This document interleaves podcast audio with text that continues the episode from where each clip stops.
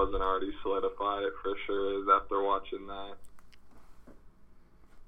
And everything was great. Jay and Chaos was probably the hardest battle for me to call. I only watched that once, and I really can't call a winner.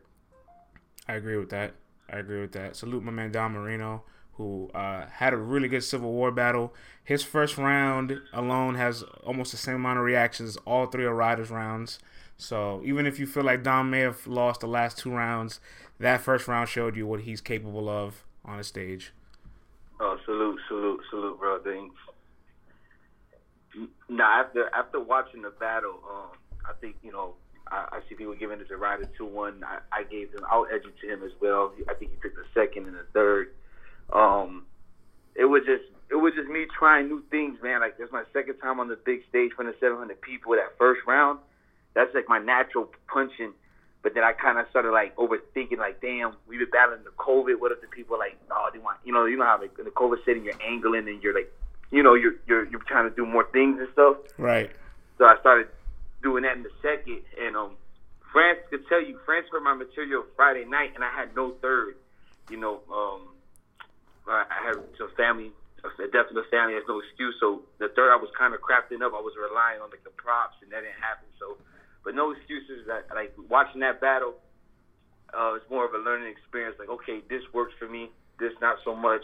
I need to stick to doing this. Maybe fixing up my delivery, more flow changes, and you know, man, I'm always growing. Like, it's nothing. So I'm just glad the crowd and people are really fucking with me. I'm seeing a lot of love more than anything. So,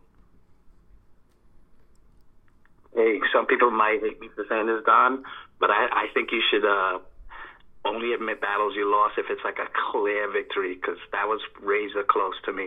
And your first round was like the strongest round out of all three rounds from everybody. No, definitely. Like, to me, I feel like the third could be debated because this third wasn't crazy, you know what I'm saying? But I get why, because like my round was kind of short of energy, you know what I'm saying? Like, it was one of those things, like, realistically, if I stuck to what I was doing in the first, he's out of there. Or if my second was my first and my first was my second, he lost. You know what I'm saying? So, but it's a I'm just more of like, okay, like I'm getting a lot of love from it. I got battles where I got 30 passed and people were just like, fuck Don, why y'all booking him? You know what I'm saying? Like that one round show, like when I'm zoned in my bag, especially on that big stage, this is what y'all expect from me, man. But it was dope, man. That whole Civil War card is crazy, yo. That shit, like being there, seeing everybody was like, damn, like, I can hang, I can perform with these guys, you know what I'm saying? Was this the biggest crowd you performed in front of?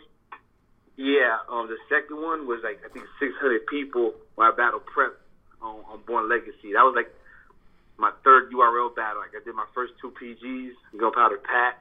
That had, like, a 350 crowd. Me and Jay was, like, a small room type of thing. And then, finally, me and Prep, it was, like, almost 650, I think they said. But and that was yo. Listen, when I walked in that room and Smack and Beasley posted inside, all right, 700 people, bro, don't get nervous. As soon as he said that, I instantly got nervous. I was like, oh man.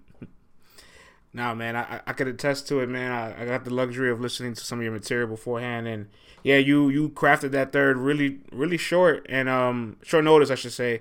But like the first round alone, I think everybody was just looking for the biggest highlights that all the New Era guys could present on the stage. Like, we knew, we weren't going to have a full three rounds yet because y'all had been battling in close quarters for so long. Adapting to the stage would be a bit of a struggle, or at least a learning experience for everybody. What I was most interested in is like, all right, what's a peak of their highlight while they're on this stage for three rounds? And you show for that entire first round that, like, you kind of understood the entirety of, like, what it's like to battle in that magnitude of an environment. So that's important to me. Yeah, definitely. Definitely, yeah. Like I said, like, it was more like, because DNA's been promoting his album and on the run so far, because I guess I really sparred with, like, DNA and T-Top. And the sparring sessions, right, it's also, like who you spar with. So, like, A-Ward, EK, and them, they love angling, so they heard my rounds, they're like, oh, your second's the best. But then when I finally got to spar with, like, DNA, he was like, nah, bro, your your first is so crazy that people are not going to fuck with the second because of the energy shift. So, like I said, man, it's all a learning experience, man. I'm just glad people fucking with the first so much like that. So, but this whole card was crazy, man. This whole card, watching everyone for the 2-on-2, from Twerk and Loso, and even with Jack Boy, like, him being on stage, like, being sick and seeing him still, like, sticking through because he wants his man to have a good performance. It's like, damn, like, this class is built different than anybody, than what people are underestimating us for. Yeah, salute to some of your peers that are also pulled up just now to the Twitter spaces. My man Ace Amin, who had a crazy first round with Swamp, and Anderson Burrs, who had damn near the moment of the event. Yeah, facts. You know, when Ace and Swamp told Danny, like when he said, why you didn't bump Danny? Oh, because he'll take it home to his wife. That shit hurt my soul. I said, oh my God. I've never wanted a battle to end after the first round so bad, other than their battle. It was so crazy how Ace and Swamp was clicking on every single cylinder in their first round. It looked almost too easy. It looked too easy at one point. Yeah, I feel like in the building, I remember everyone was like, oh, this is 30. I was like, man, I think Ace and Swamp got that first. Definitely. Like that. Yeah, I was like, there's no way like how y'all can see that. So I had to win in the first. Yeah, you know, I think. Shout out to chat too, by the way. Shout out ESM. Shout out to everybody in here, man. I think it was the first round was like just one of them ones. Like it was one of the better rounds of the night. If not for like Don first and maybe I don't even know T-Top second. Something like maybe it was the only other two rounds that I would even like. You know what I mean, that hold up to that first. Like the first really did definitely what we were trying to do. Second round, we lost a little bit of momentum at like a pivotal point, and we couldn't really get them back. And in the third round, we ended on a crazy high note. So, and I just feel like it was a great back and forth. They did great, though. I think it was in their bombing. I mean, not take nothing away from nothing. Hey, so you think like they end up giving them more love because of the shot value of Tink doing so good? Part of that, but what it was, like if you noticed, in terms of presence and like his pace was the most distinguished out of all of us. And he kind of got him, like, he did this thing, like, he does this thing where, like, he A-rhyme, like, he rhymes at the end of the line, then rhymes at the beginning of the line, and when he rhymes at the beginning of the line, the next time he rhymes, you know that's the punch, and he kind of got him in tune with that, and they just knew this is when to react. Not saying it wasn't fire, he was saying fire shit, but it's like they just knew, like, it was clear for him. I'm a little bit more weird, and like, you don't know when I'm going to exactly punch or where it's going to come. His was like, it was rigorous, you knew this is where it's about to be. He got into a rhythm, and you just bombing. You feel me? Yeah, nah, because, like, in the build, I remember people were like, oh, nah, they got... I said, there's no way Danny fucked up in the first round with the rebuttal, threw out the momentum, like, Team Hell picked it up, but just off Ace and Swamp's first was crazy. That bump line, just the way y'all was going in. Yeah, I didn't... they said... I remember in the build, they were saying 1-1 going into the third. You get what I'm saying? They were saying 1-1. Yeah. Everybody was saying 1-1 going into the third, and then they got, like, a big reaction in the middle of the third, and it was 3-0. You know what I'm saying? So I didn't really pay it more time. I was just like, okay, I know how this goes. You know what I'm saying? I see that happen a lot where, like, fans will, like, retroactively change their decisions just because, like, a moment of, like, a high magnitude, just, like, I see it happen often, especially in, like, caffeine comments. Yeah, niggas is prisoners of the moment. I didn't really give it no stock then. Even when people was talking, that's why when people was like, well, we didn't see the people that didn't see the battle that was, like, kind of listening to it and was trying to, like, I'm like, well, I don't know if I can really give it any weight. You know what I'm saying? I can't give it any weight. But it was a great battle. Not to take away, I don't want to talk about what didn't happen. I think that the good things that happened in that battle, it was a lot of memorable shit that was said on both sides. You know what I'm saying? They said a lot of crazy shit. Everybody was wondering. The big thing into the battle was they were wondering how the chemistry would work out between the teams. And I think that if measured by the highest moments, by like the first round, their first round, even I think that you could see that the teams worked together pretty well. And I thought like someone asked me what was like my top three favorite like moments of the night. I was like Anderson Burson jumping in. I thought like T-Top jumping in mine was like my first round, and I said, yo, like Ace bumping smack. That was like the craziest moment. Like I thought it was like the three biggest moments of the night, to be real.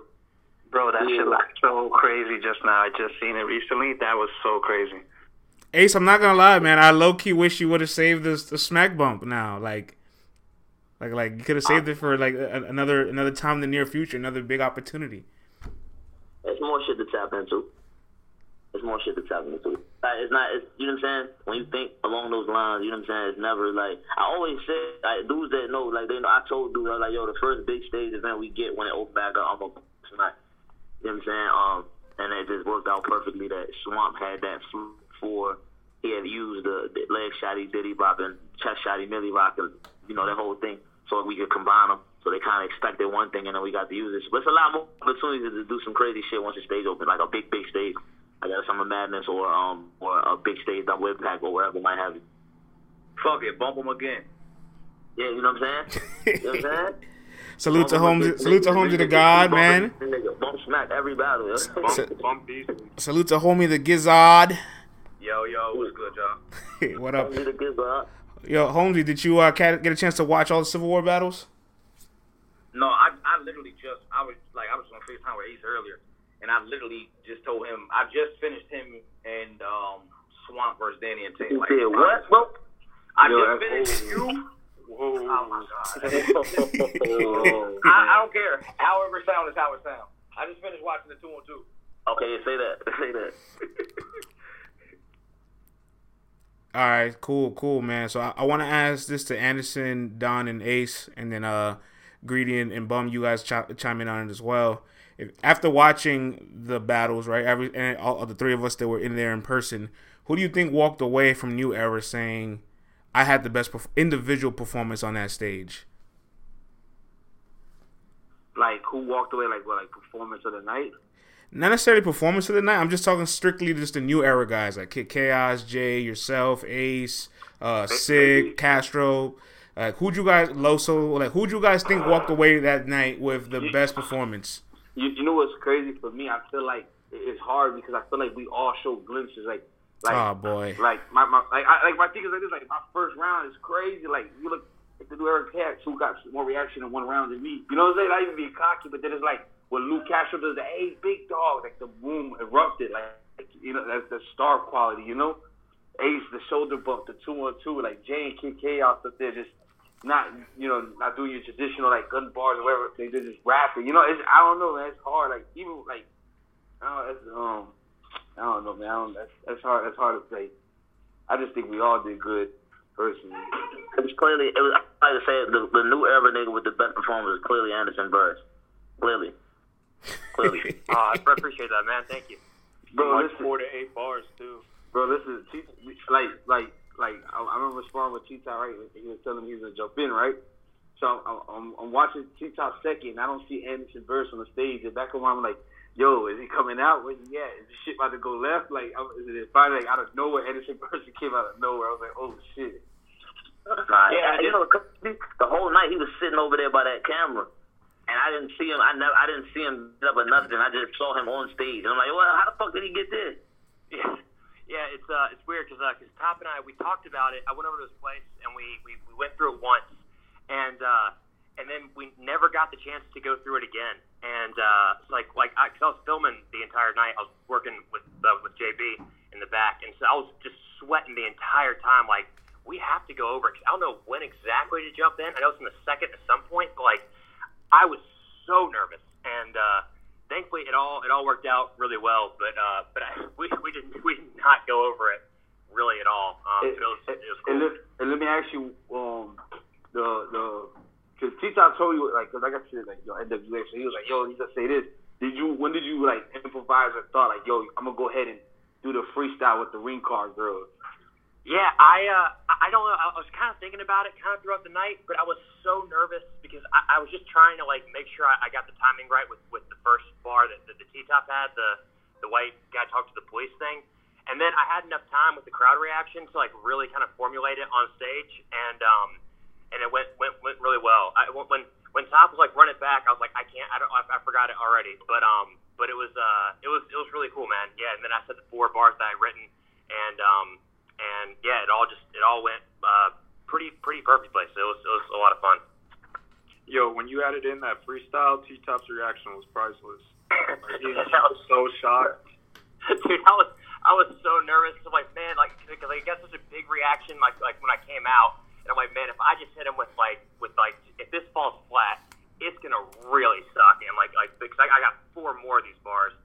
and thankfully it worked. But man, a lot of things could have gone wrong. JB, I was worried about the mic not working, or JB didn't really know what was going to go. There's a lot of factors, and it all worked out well. But yeah, it was pretty lucky. Hey, it's crazy to think about, like, you just jumping in and, like, your mic falling off and, like, the whole momentum of the round is just gone. Oh, dude, I was so terrified the entire night. I could see you jumping in and just, like, tripping and falling over mic, like, oh, shit, my bad. Yeah, it would have been really bad. But I think if you would have did, like, tripped and fall, I think he could have played it off. Yeah, he definitely could have. Yeah, he could have. Yeah. Like a comedic moment. Anybody else would have been like, oh, this is going wrong. But I think he could have really, like, played it off funny as hell, like. Like, you know, I feel like that's the thing with people with, like, charisma and unique personalities. They're able to get away with certain things. Like, obviously, like, Geechee, when he stumbles or fumbles, he's able to play it off and turn it into, like, a little laugh-off joke. And I think Anderson would definitely be one of those people. But I think, all jokes aside, I think you killed it. I think the timing was perfect. You made a huge moment out of it. Oh, thank you guys. I really appreciate it. It's really an honor to be on the car with so many of you guys. And, hopefully I get the chance to do it in the future and actually be on the bill. Yo, on that topic, I just got to say, as a fan, like, I actually kind of enjoyed Ace and Swamp when they had their little, like, mix-up, the way they played and they had fun with it. It was just funny. Well, what? Yeah, Ace was like, I got to call them again or something. What'd they do? They didn't do that. Well, he didn't do that. I probably knew that. It didn't happen. Hey, hold on real quick, man. Salute to Jack Boy, man. We just brought him up as a speaker. Jack Boy, we talking some Civil War, man. Salute to you over the weekend of Civil War, because you're a fucking warrior, dog, and you have everybody's love and respect. You know what I'm saying? Much salute to you, bro. Can't say enough good things about you. Shit, I appreciate it, dog. Ain't shit but another day in life, though. I definitely appreciate it, though. Jack, but I want to ask, man, I was asking Ace and Don and Anderson this. Who do you think out of the new era guys on that Civil War card had the best individual performance? Man, all of them did great. I ain't tripping on picking through them. Everybody did great.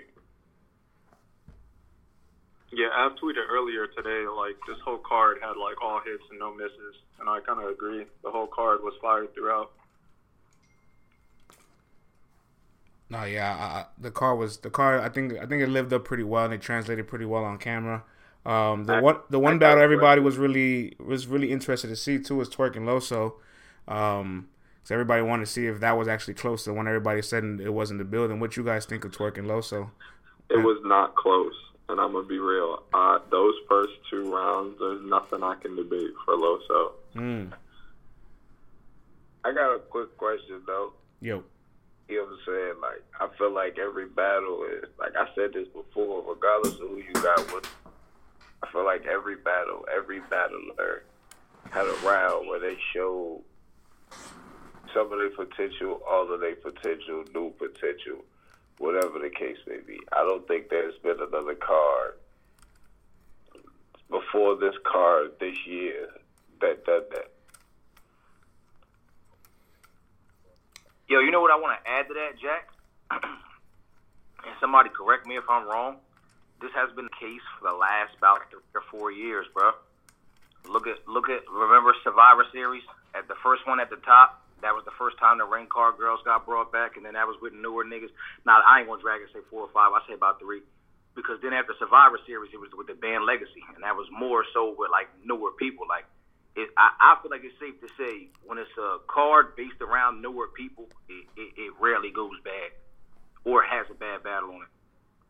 Or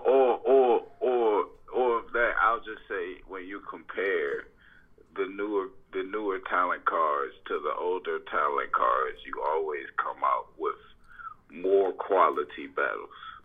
Yeah, but they smoked me and you in that interview for saying that shit. Look at his last double impact. This newer guy is just wilding with the vets. They gonna. Here's my thing, right? If you able to look through a lot of shit, it's not the message. It's the messenger, and a lot of shit, because everything I've been saying since I battled the nigga John always got turned around on me. now everyone agrees with every sentiment because Surf just said it. That's how this shit goes. I've been said the nigga ain't do nothing but man have a prop. He don't got no raps that no one, no bars no one believes, that no one remembers. He said the exact same shit. Now that shit hit. Oh, Jack, you was just complaining. Now, no, nigga, it's the truth. The bitch can't rap for real. He found other ways to win, which is what's special about him. But he can't rap for real. Now, Surf said, it don't be the message, Jose. It be the messenger, bro. In fact, remember when the niggas initially had the Fuck the Vet shirt? I think it was like 2018, 2019. And I said, yo, if you ever do a rookies versus vets, or if there, I literally said some shit along the lines like, if there was ever a situation where we had to rap without a crowd, y'all would see like that the newer niggas would dominate. And then it got like 13,000 views. I was delusional all through it. The shit happened last year, and then it's just like, you know what I'm saying? Like you said, it's a messenger. That's it, bro. It's just the messenger, bro. It's never really some niggas' messages be off, but when you do have a fact, it usually is the messenger if people don't take to it. You know what I'm saying? Like, people do it in real life. Somebody will say something, and they'll be like, yeah, but who are you to say it? Like, yo, why are you so worried about who are you to say it rather than what he's saying is a fact?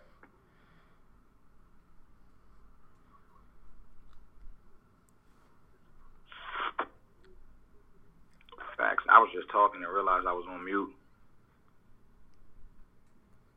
Honestly, he was spitting facts. I was just, letting the pause. Now, yeah, I definitely think you guys set the bar very high for the whole Civil War will be a better card than Summer Madness, but I do think like part of the electricity of the environment of like 700 people, like we hadn't had Euro had a big event like that since the pandemic. So now that Summer Madness is gonna have 3 times the amount, like that shit is gonna be a fucking movie too. I think it's just gonna be just as amazing, if not potentially more.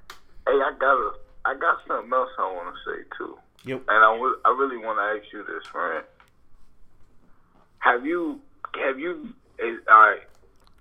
Do you notice the difference in crowds? Meaning, these crowds that when people have thrown events and they say that the crowd is back and you go to these events and you... Like, do you see the difference of the discipline in the crowd at these events over? I get what you're saying.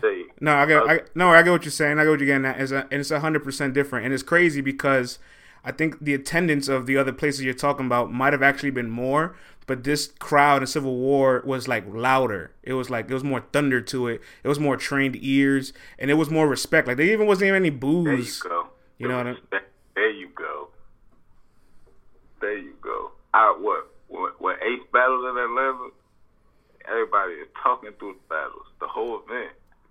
Yeah, Atlanta's gotten a bad rap over the years. The other league be doing this in Atlanta, niggas be talking through that shit the whole time. I ain't gonna lie, they let us rap over here in a sense with the crowd. It's different. Yeah, Carolina's always been, especially Raleigh, has always been a good battle rap city. Houston is a great battle rap city too, so like I know for a fact, like I'm gonna just say it, Francis. You are real, bro. When crowds come to these events, hey, you said it, not me. It's all good. better you than me. They just want to hear us rap. Everything else, man. The proof is in the pudding. But even with that, then I section off to say like, yo, it's gonna be like 2 or 3 battles that live up to what Civil War was. That's a something, man. The question is, do you think when people actually see the difference, this is what I mean. I'm not saying that's not going to be a great battle, 2 battles. I think it's going to probably be about 3.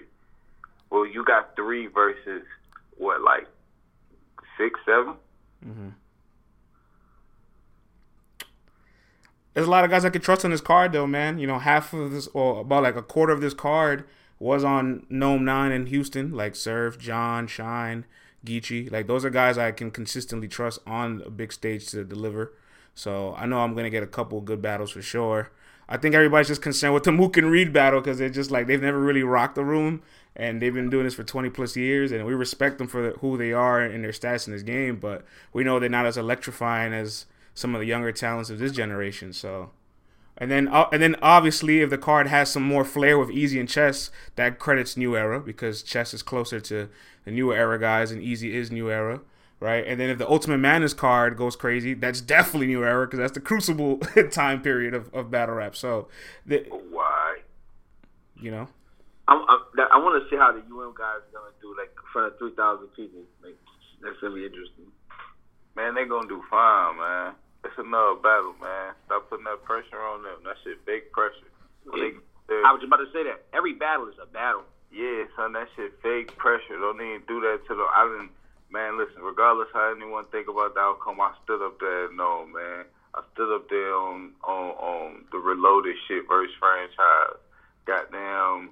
Listen, man, that shit is another fucking battle. Because when you get on stage, they holler big stage, but they tape off the same amount of square space that you going to have in every fucking battle.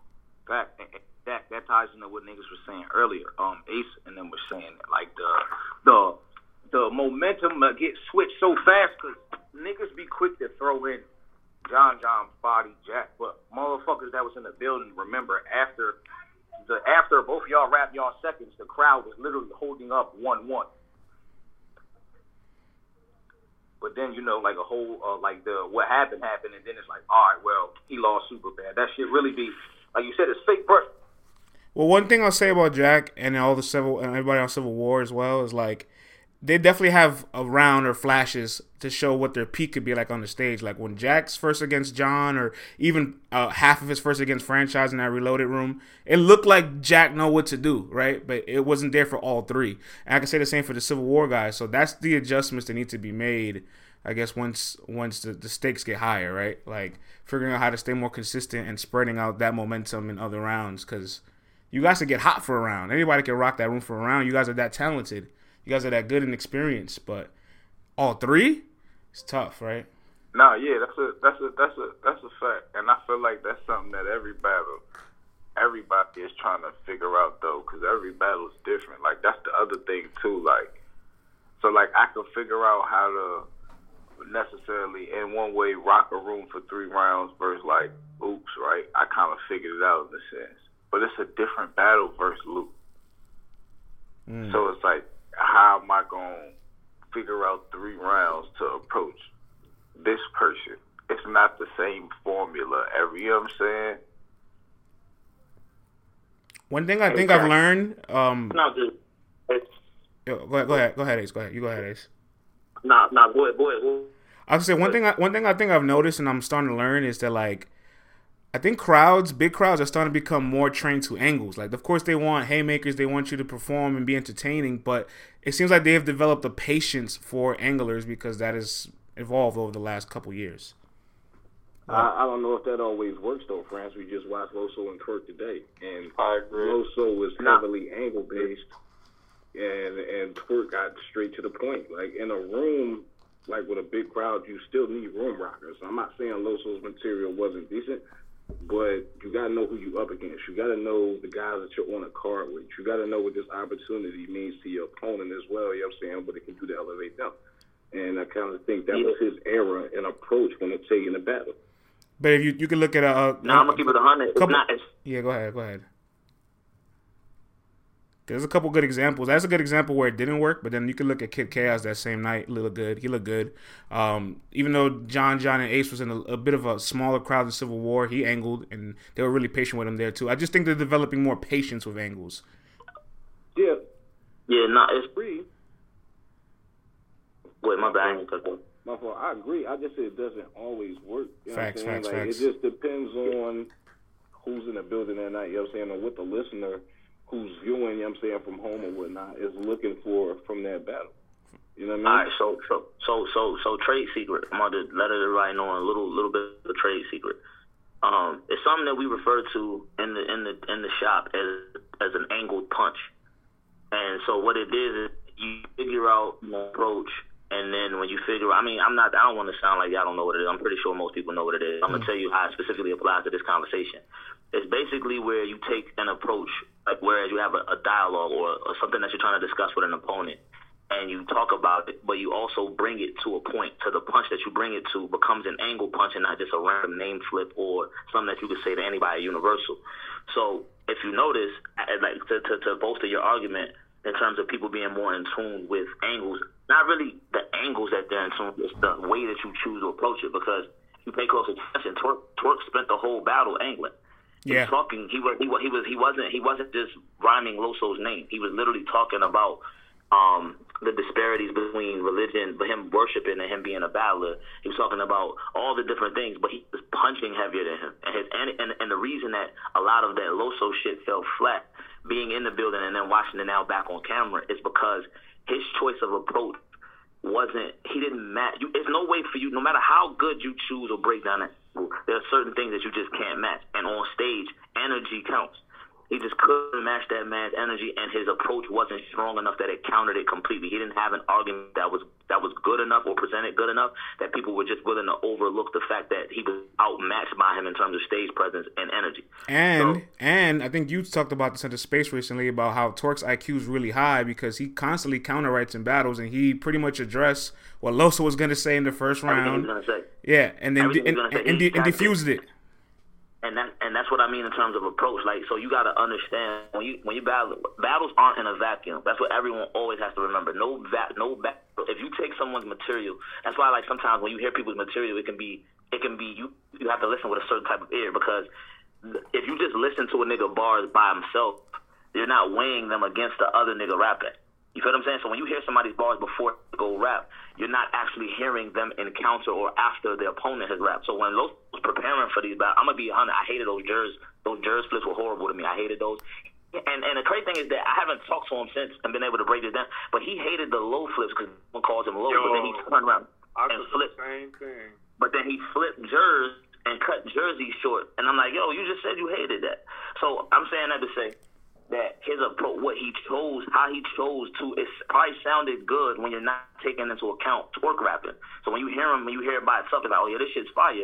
And not remembering that, yo, it's a 700-person stage, so that's going to be in your face. So you have to find a way. He didn't have humor. He didn't have a bunch of things that I think could have diffused, that could have diffused. If he would have relied more heavily on charisma and personality, because he can't out-street him, he can't out-energy him, he might have been able to more effectively diffuse Twerk's energy and maybe clowned him for his energy, but he didn't do that. So my point is that the approach is important, and it's not all about the ear, the battle rapper ear. Like, you got to understand, the most resonant rounds on big stage have always been angled rounds. Angles have never been not in style on stages ever. They've never been. It's not the stages. The punching just became the in vogue thing for everyone to do after Rum and Av. If we keep it 100, punching wasn't never the thing that you had to do. You were punchers, but those weren't the predominant amount of people. But people's ear became so in tune with punching that it became a required skill set. But angling, up, big bro. But I've been saying the part about punches just coming about with really Rum and Av, because, like, niggas say Big T and Surf is a classic, but that shit's all jokes. Yeah, and Red and Bars. Yeah, they weren't really in there punching heavy, and it was a great battle. Even like JC and Chilla wasn't like a punch fest, but it was a great battle. I say that to say, to tie it back to the point, is that it's not about. It's when you're battling someone, it's not just what you're saying; it's how it relates in contrast to your opponent. You feel what I'm saying? So if you took those exact same Loso rounds and he was battling another nigga from Jersey like O-Red, that would have been amazing. But because he was battling Twerk, he didn't properly address the energy issue. It didn't counter. It didn't weigh out well. The contrast was very bad in his, like, not in his favor. So basically, to sum it up, you saying Loso didn't have charisma, punches, or flow as cool? Nah, I don't saying that at all. But I get the joke. But I'm not saying. I'm not saying that he didn't cool. I see why you. I'm saying y'all reference it as an angle punch. You know what I'm saying, because Twerk did do some angling, but, you know what I mean, beg your pardon if need be.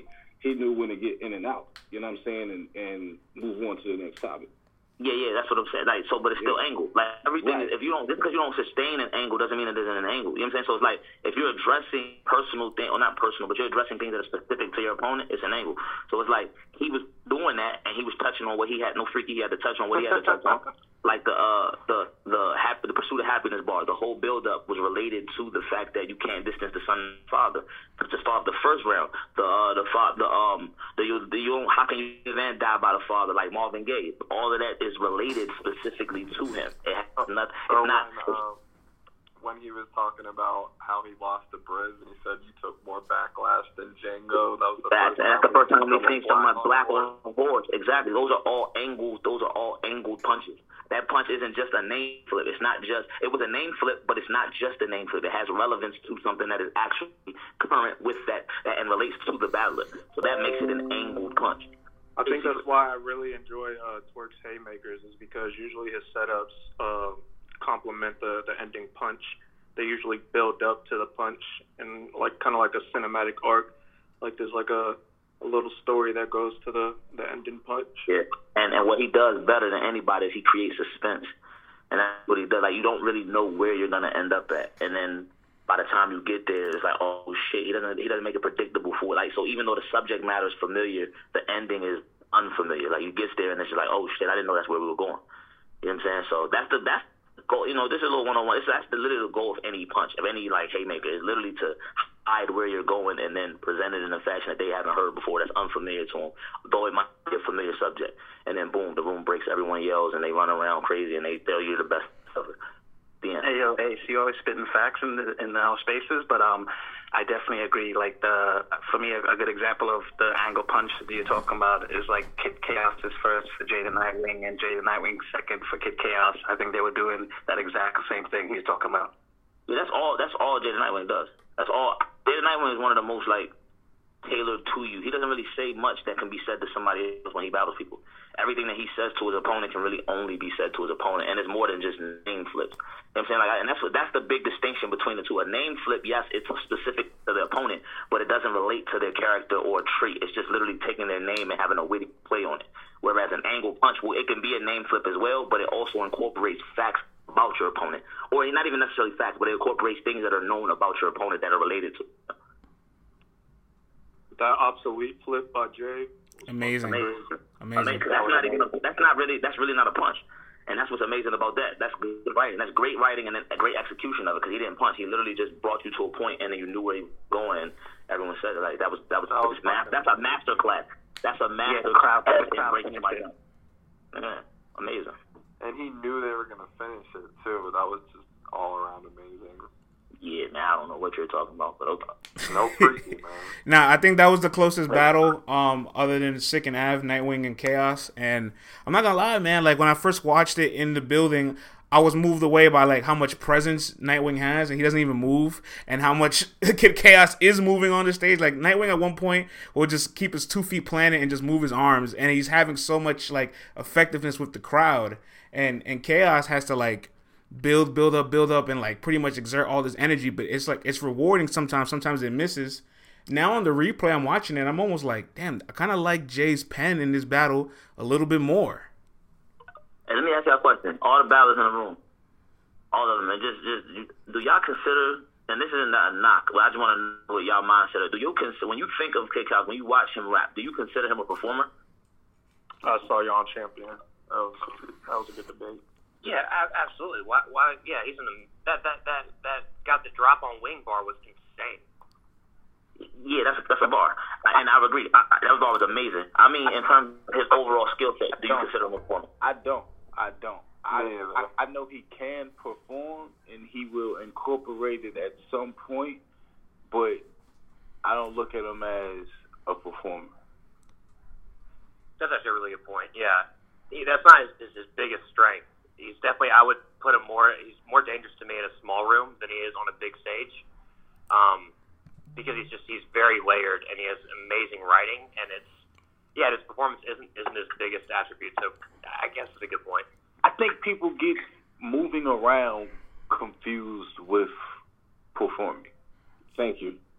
Yeah, JC's an excellent performer, he doesn't move.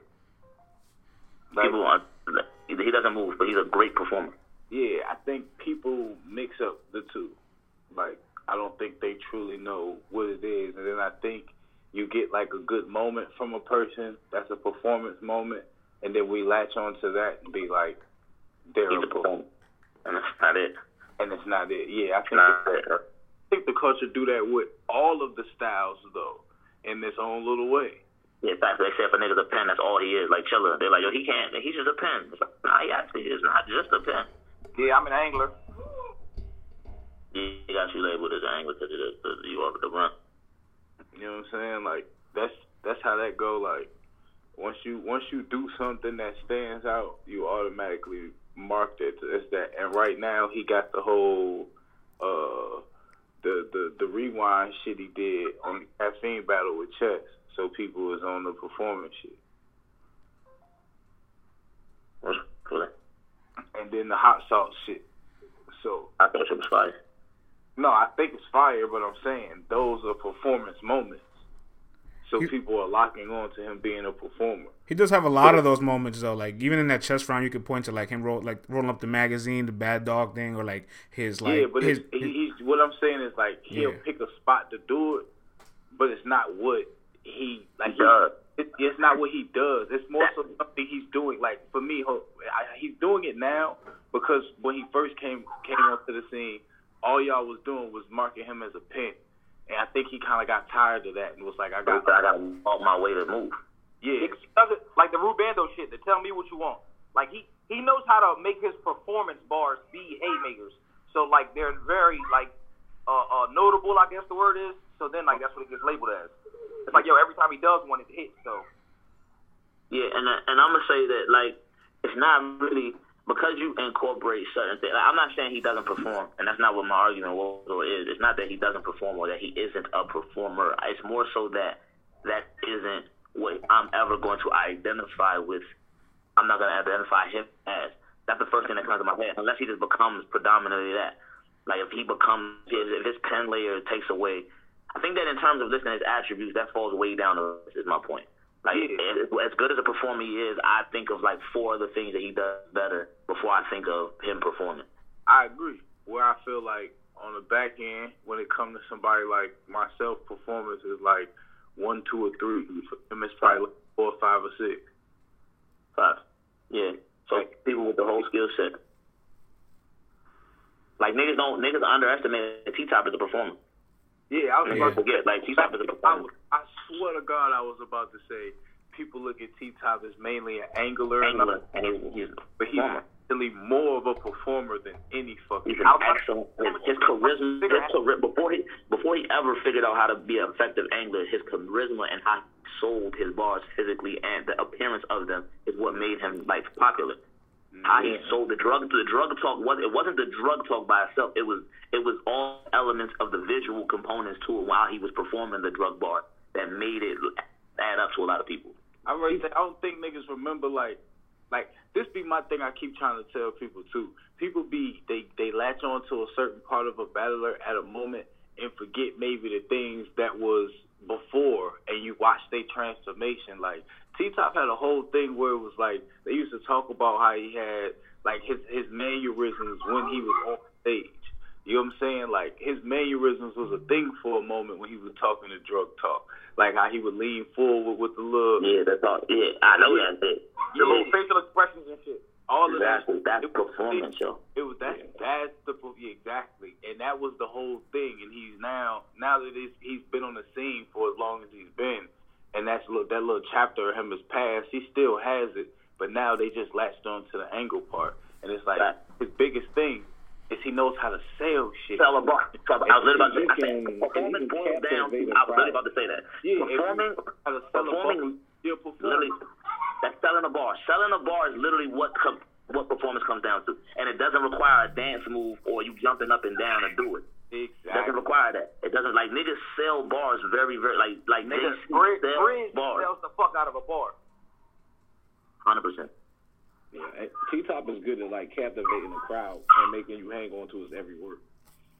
You know what I'm saying? When he's rapping a lot of times. So that's one of his strengths, in my opinion. Look how he had you. He was looking bad, too. And then the other thing is, with performers, there's also different kind. Like, that's my thing. Battle rap don't fully break shit down, for real. But there's different performers. Because, like, me and hip-hop both are heavy on the performance side, but we told two totally different performers.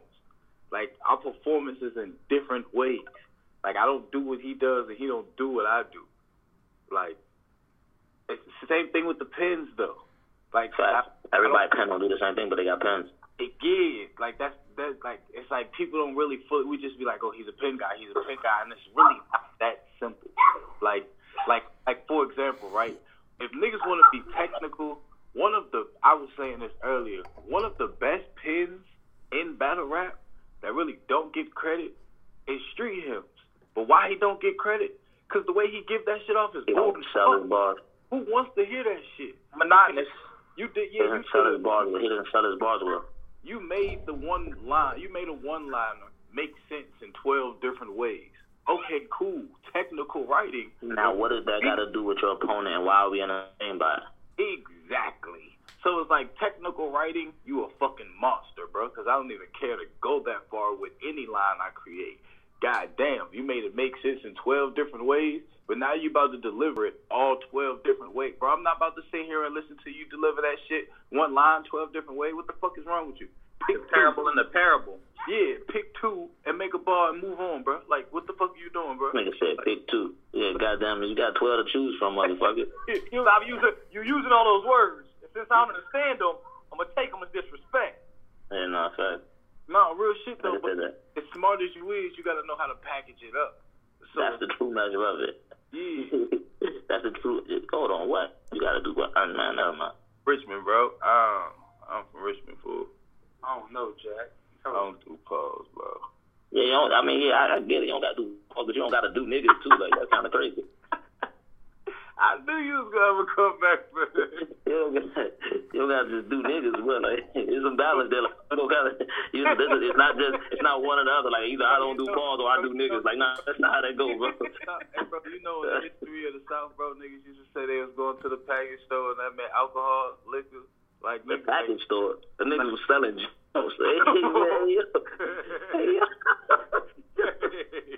come on, man. That's the liquor store, bro. What the fuck? Niggas was going to pick up dildos and go pick me up, bro. Man, y'all wildin', man. Y'all wildin', man. Doing that. Hey, real quick, man. Shout outs to Frack Hoffa in the building. Brought him up as a speaker. My man Frack in here too. Nah, it's Frackboy Maine today, you know what I'm saying? Well, talk that shit. Yes, sir. That shit, bro. Talk that. What's good? The only league that matters. We here. That's a fact. All right, now I'm going to beat your ass. Watch. Pardon me, I'm playing this game, I'm not going to lie. Frack will beat you the fuck up, homie. No lies. Nah, I was playing a video game. My fault. Yeah, all right. I took that as disrespect, Humzy, so be careful. My fault.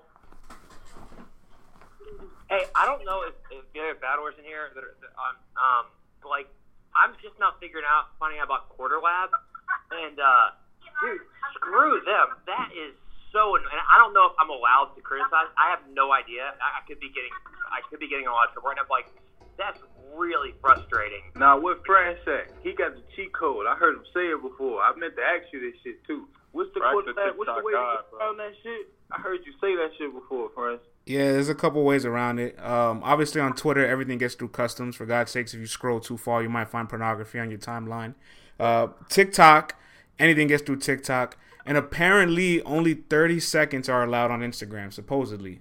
But I know the other two are 100% definitely go through customs. Nah, if you make it into a reel on Instagram and zoom in, that works. Oh, actually, I got make it into a reel and then like zoom in, like make it to the greater magnification. Me and Saga actually tapped into a cheat code recently. If you upload like a clip of your app battle on like your Instagram story and then save it on your Instagram page as a highlight, you can keep that there. Yeah, I've done that. It's just very very frustrating. It's like I'm in the very first class at URL where like we came in when the app was there. So we don't have like any YouTube put. We don't have like any push outside of the app, and that's just fair. Like I must be in Rookies versus Vets, and my highest YouTube battle view is like 4,000 views, and so it's just frustrating when like no, you don't have like that YouTube push going into the app. I mean, it's all this fine, but it's just one of those very very annoying thing to see them get taken down, and you're like, I'm the guy in the video. I'm him. Question: does the app show us how many people view the video? No, just reactions, no views. And that shit could be. That's my biggest gripe with it. So niggas ain't never peep how they could be like rigging the system. Like, there's no way for us to actually keep them accountable to know who's getting the most reaction, who isn't. No, I've been done that. That shit could be inflated, bro. You don't know who the fuck is telling you. Like, it's them telling you how many reactions it got. There's no way for us to know. Like, YouTube, the views aren't controlled by whoever posts. That's a YouTube thing. So it's transparent. But in terms of the app, I have no fucking clue what those reactions actually happen that way. Yeah, the dark web is better. Yeah, because they have that. Like, the dark web is better where it has 1,000 blogs on it. Cool. Like, that's my biggest gripe. The dark web, like, battle rap, the complaint bloggers. They have y'all niggas watch them? That's what we do. Y'all niggas watch them? No, but I see people on the timeline tweet certain shit. Oh, such and such did this, and he's right. Shit like that. I don't be watching too much of anything. I watch more newer people, you know what I'm saying, than I do, like, some of these established names. Yeah, I mean, the only thing you guys have to really gauge off of is the votes and the reactions. I watch right now. Would probably be angry fan, and a lot of that shit I don't watch because I just be peeping it live. So angry fan know what he's doing, bro. That shit is a search pool, bro. Insta microwave. Like that might be it. That might be it though. Like the Battle Truths and the Christian Black. I ain't been watching Piper Boy, like all that extra shit. I ain't been watching none of that shit. Like I never watched Piper Boy either. Piper Boy, I fuck with Piper Boy. I ain't gonna hold you. Piper Boy ain't never really. No, I ain't never with him. I just ain't been watching this shit. I don't think he's even been blogging, to be honest. Like, not like heavy. Nah, I feel that. I see his shit like when I scroll through YouTube, because I used to be subscribed to him and shit. So when I go through YouTube, I be seeing like his little community posts and shit. So he still be making posts, but he like, I ain't gonna lie, he became like a clickbaiter. He only posts on what's making news, what's making noise now. He ain't doing every battle by battle like he used to when he first. Yeah, personally. Who was that you said, Jack? Piperboy. Shit, Angry Fan used to do the same thing. Like, Angry Fan, like, all of them niggas used to, like, Angry Fan, Piperboy, Chris Unbiased. Remember, Chris Unbiased used to have New Nigga Mondays and all of that shit. New Nigga Monday? Hold on, what? Yeah, yo. I don't do artists on Mondays. It's not my shit out there. But anyway, like, once you just realize, like... It's not your shit, huh? Yup, I don't give a fuck. But, like, you know what I'm saying? Once niggas realize it was, like notoriety and views and this shit, and just like with anything else and money, it becomes less and less about, like, the authenticity and more so about, like, numbers. Yeah, right now, Angry Fan had anybody up there. It don't matter what you got to say.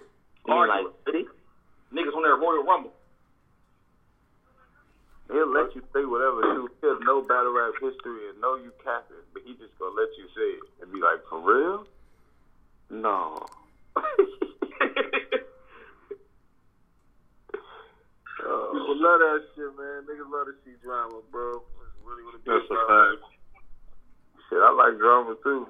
I like watching it. Shit, personally, I only really watch J Black and Let's Talk Battle Rap anymore. Like, as a fan, I used to watch way more media just because there wasn't as much battle content out, so media was partly a way to hold you over besides getting the news. Like, you know, if you wanted to get some battle content, there wasn't battles every month, every week and shit. But now there's so many battles to watch, I don't even have time to watch every blogger or everything. Yeah, I'm trying to be more focused on, like, less like watching, being watched, and more like being read or updated on, so like people could just like go directly to anything LTBR has, and it's like they can catch up on a week of battle rap just by scrolling down like a timeline or a couple messages or a thread. And I think that's vital because there's too much transactions happening in this goddamn culture. Like, it's impossible to grab it all, even if you worked full time in battle rap. What? It's impossible to do what? Oh wow! This nigga phone trying to grab niggas. Niggas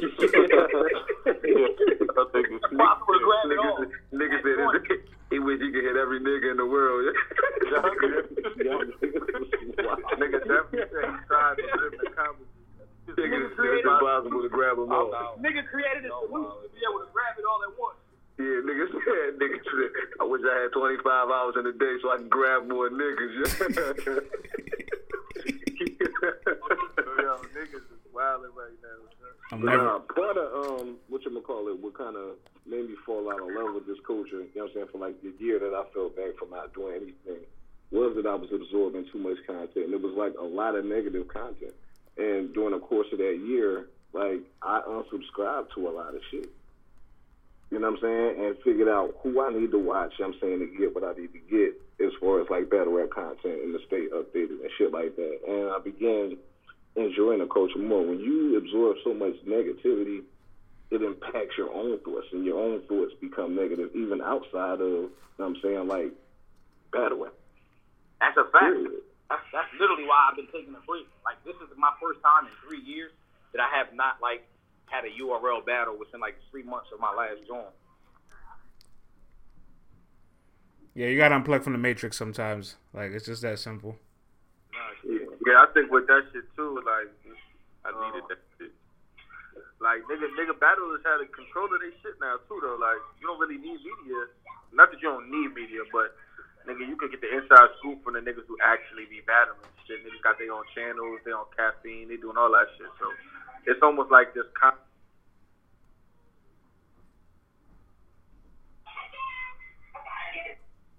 Choke. Yo. What happened? Oh, no. No. Richmond, that's a choke, man. You can cut him up, but, it's a stumble. He picked it back up. Hey, yo. Pick it back up? Y'all not even about to do that. That's not crazy at all. So why are y'all doing this whole little shit, period? Like, that mean a nigga dropped it. Oh, my Lord. God. No.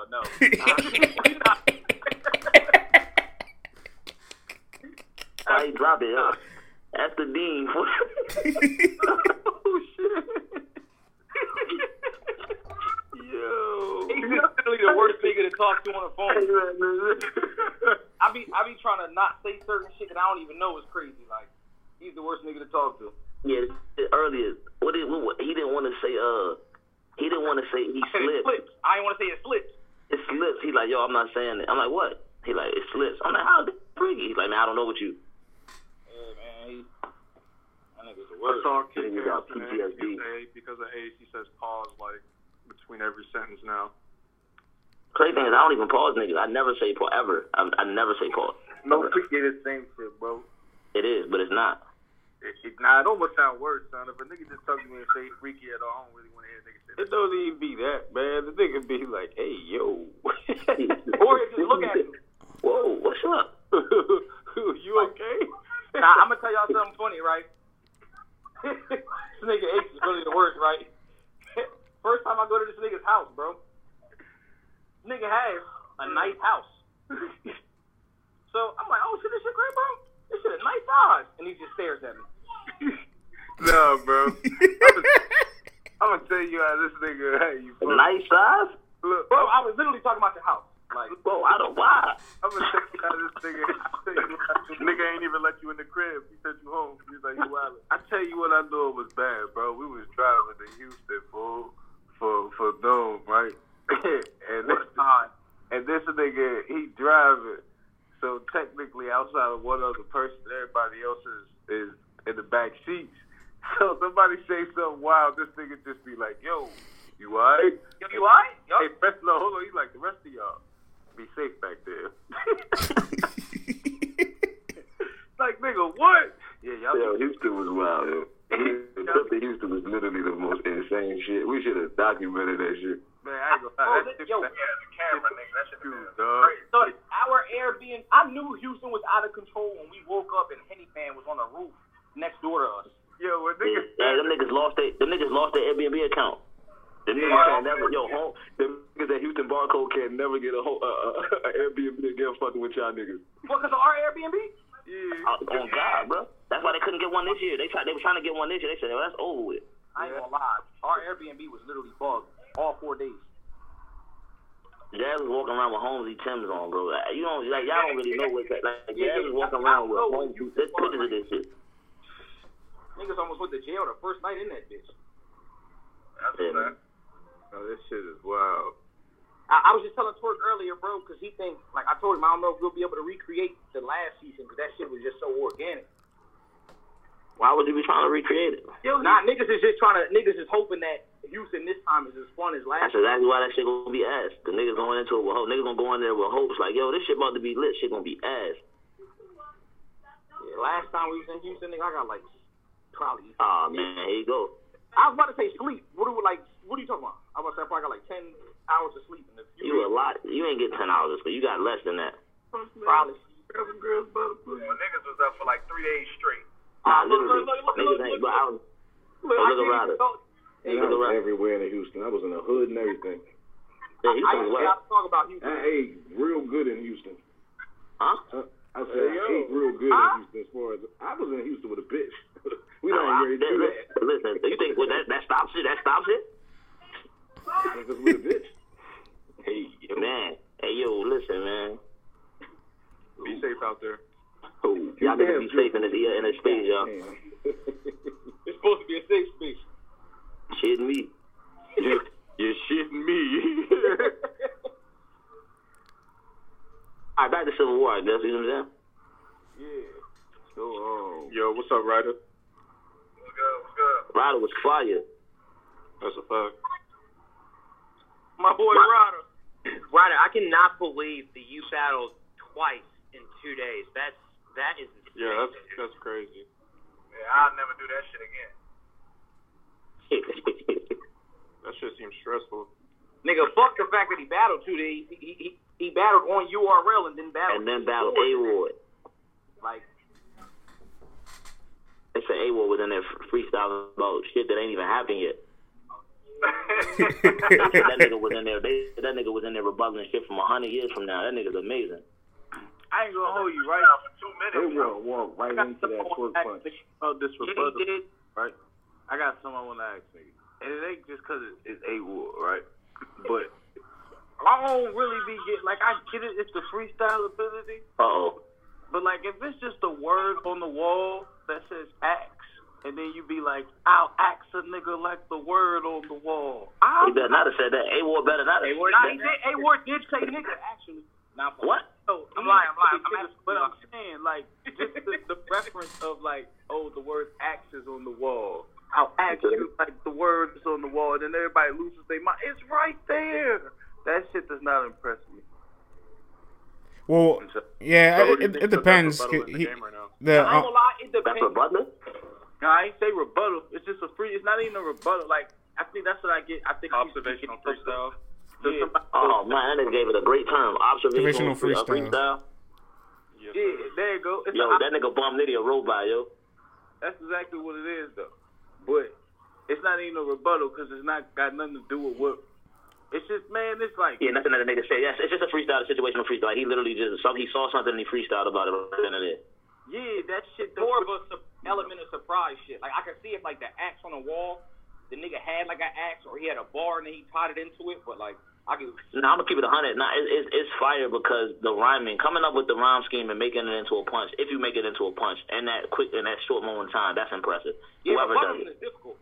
Yeah, just rhyming. You know, we all can do that. If it's just rhyming, if a nigga just rhymes about something that currently happened, it's not fire. It's the fact that you can make it into a relevant punch and either reverse it, or if you're just freestyling in a moment, like if it's not a reversal thing, if you're just freestyling, if you can make it into a cohesive double right then and there, you're amazing. The sign of a good freestyler, though, is how good the setup is. Cause some of the exactly. That's what, and I was really dead. Fucking A-Ward and Sharon both have. That was like the funniest thing about the WRCs.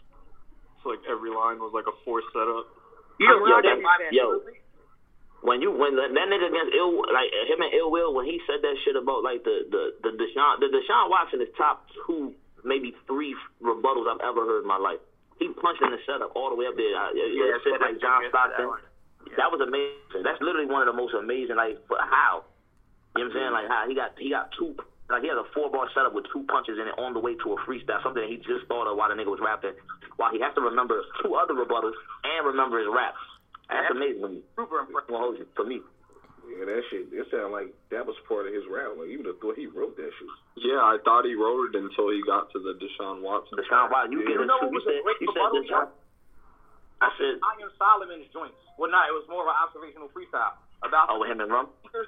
Nah, that was more than an observational freestyle, though.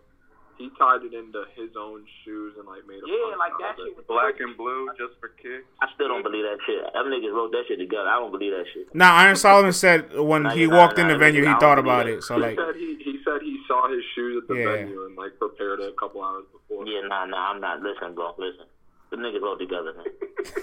That shit was like amazing, bro. Like I'm joking. Do not take that seriously. I'm joking. I am joking. That's not a quote. That's not a quote. All right. Yeah, bro, listen, if you quote that, I'm going to keep it 100 with you, bro. I'm going to keep it 100 with you. I'm just going. VR tomorrow. News around the world. I'm going past that. I'm going past that package store where Jack was talking about, and I'm going to ship you 100 of them. If you say anything, you quote that. Well, that package store I was talking about got liquor in it. Nah. That ain't what you was talking about, bro. Wait, ship him 100 what? What Jack was talking about. What? You know what? Nigga, that shit got. So you were going to go buy it? I was gonna go order it in Francis' name. I love that shit was gonna show. That shit was gonna show up at LTBR. It's gonna be it's gonna be a crate.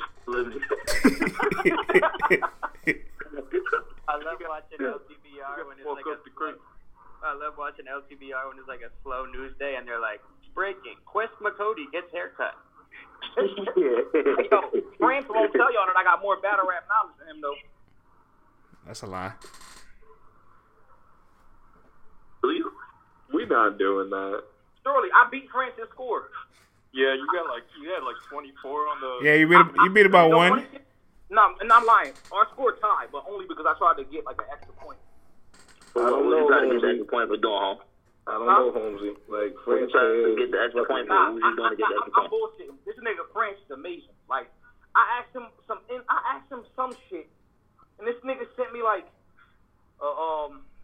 I don't care, even if you make this crazy. Nigga sent me a spreadsheet of, like, some shit from, like, 2009 till now of, like, all battle rap, like, history, like, breakout performances from each year all the way up until now.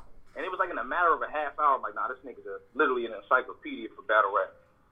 France has a wall full of flyers from different cards, like, over the years, like, dated back, like... Yeah, that I've been to.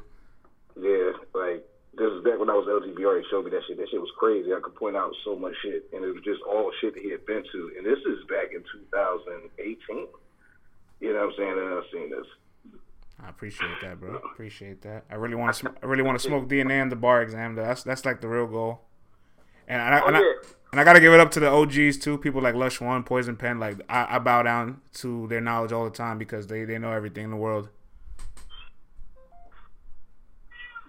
Nah, you definitely appreciate it, because the shit you be doing, bro, that shit is like, take dedication and actual, like, care about the culture and shit. Yeah, D-Rack, too. D-Rack has some great battle rap knowledge, too. Yeah, I fuck with D-Rack. That's a fact. Like, he put us on, we was at, Rare Breeze, the Luka Verb card. This motherfucker told us, like, Gwyneth Paltrow about this battle rap. Like, she's super into him. Yeah, well, you know, it's just... that's my cousin. He's damn near the reason why Grind Time was a thing, too. So, like, you know, like, that in itself is a gem and a foundation to everything that led forward, you know? So, like, a lot of people that were around for those staple moments in battle rap, like, that's what interests me the most. And plus, like, Twitter and social media wasn't what it's like back then. So, like, I'd be so interested to see what fans would think or the dialogue would be from battles back in the past, because a lot of them are very relevant to what they are today. They were almost advanced for their time. We couldn't even grasp the things that were happening in those battles.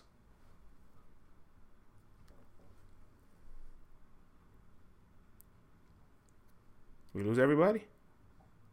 I don't know what nigga did. It was one of them awkward ass silences. Yeah. I thought motherfucker connection was lost or some shit. Hey, shout out my nigga True Foe in the listener section, man. Salute to True Foe. Shout out True Foe, man. They gonna die someday. I don't know when, but they gonna die. That's a quote. Yeah. That's definitely a quote. Nah, please, that's not a quote. Please. Please, I beg you. Yo, man, some days just be slow, man. I need something. You know what I'm saying? What? Oh, yo, that was flagrant, man. I don't know what you need, bro. I ain't got it.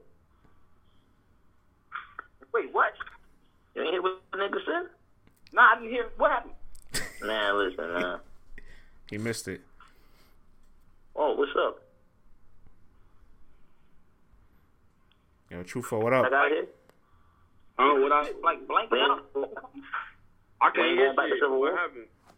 We ain't going back to Civil War. What's up with you, 40? And I'm coolin'. I'm just listening. I know shit. Well, yeah, I just gave you a shout out. I didn't know they was going. You know what I'm saying? I still gotta watch your battle. Did it turn out good?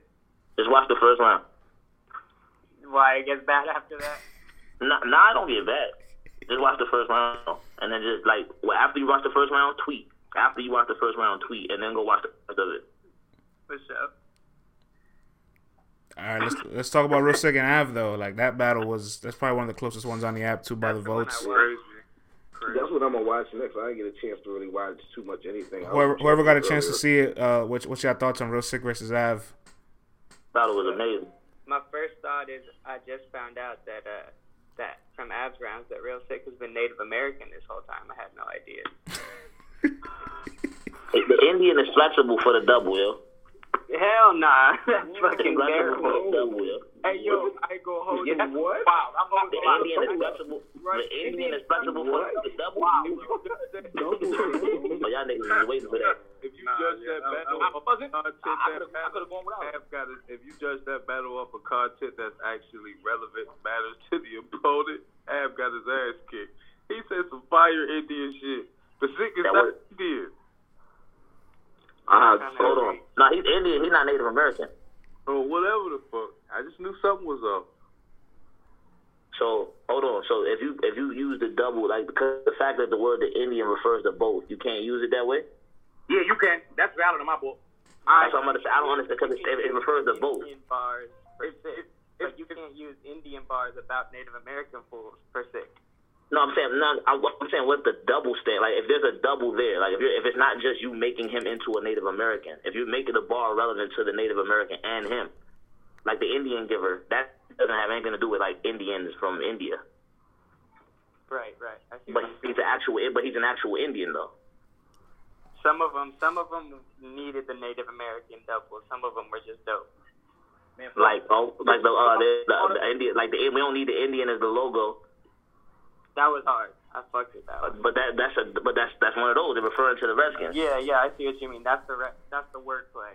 That's what I mean. As long as there's a double in place for both. Like if he just makes you into a Native American, I think that's ass. That's lazy. But if it's a double on the word Indian, I don't think that's lazy writing. Unless per se. Indian. That's horrible. If you say Indian, if niggas is Indian, yo, I heard a nigga just say that too. Somebody just had an Indian beef.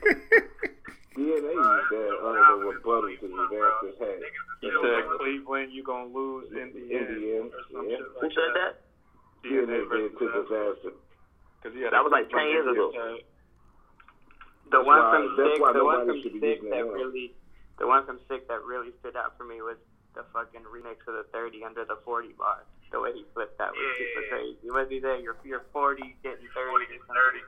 I'm gonna be real. I don't know how I feel about this, and y'all can tell me. I don't like when maybe my ears just isn't into it. I don't like when niggas run. Like, say you have a setup and it's 4 bars, right? I hate when niggas the third round is also the reference for the punch in the fourth round. If that makes sense.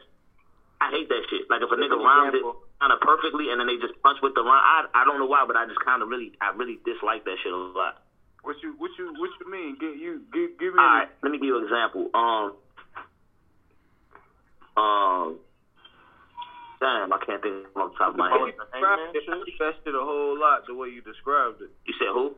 I said the way you described it. I do that shit a whole lot. Nah, you don't. What I'm getting at, you don't. You actually, cause you like when you say like the get on up, like James Brown.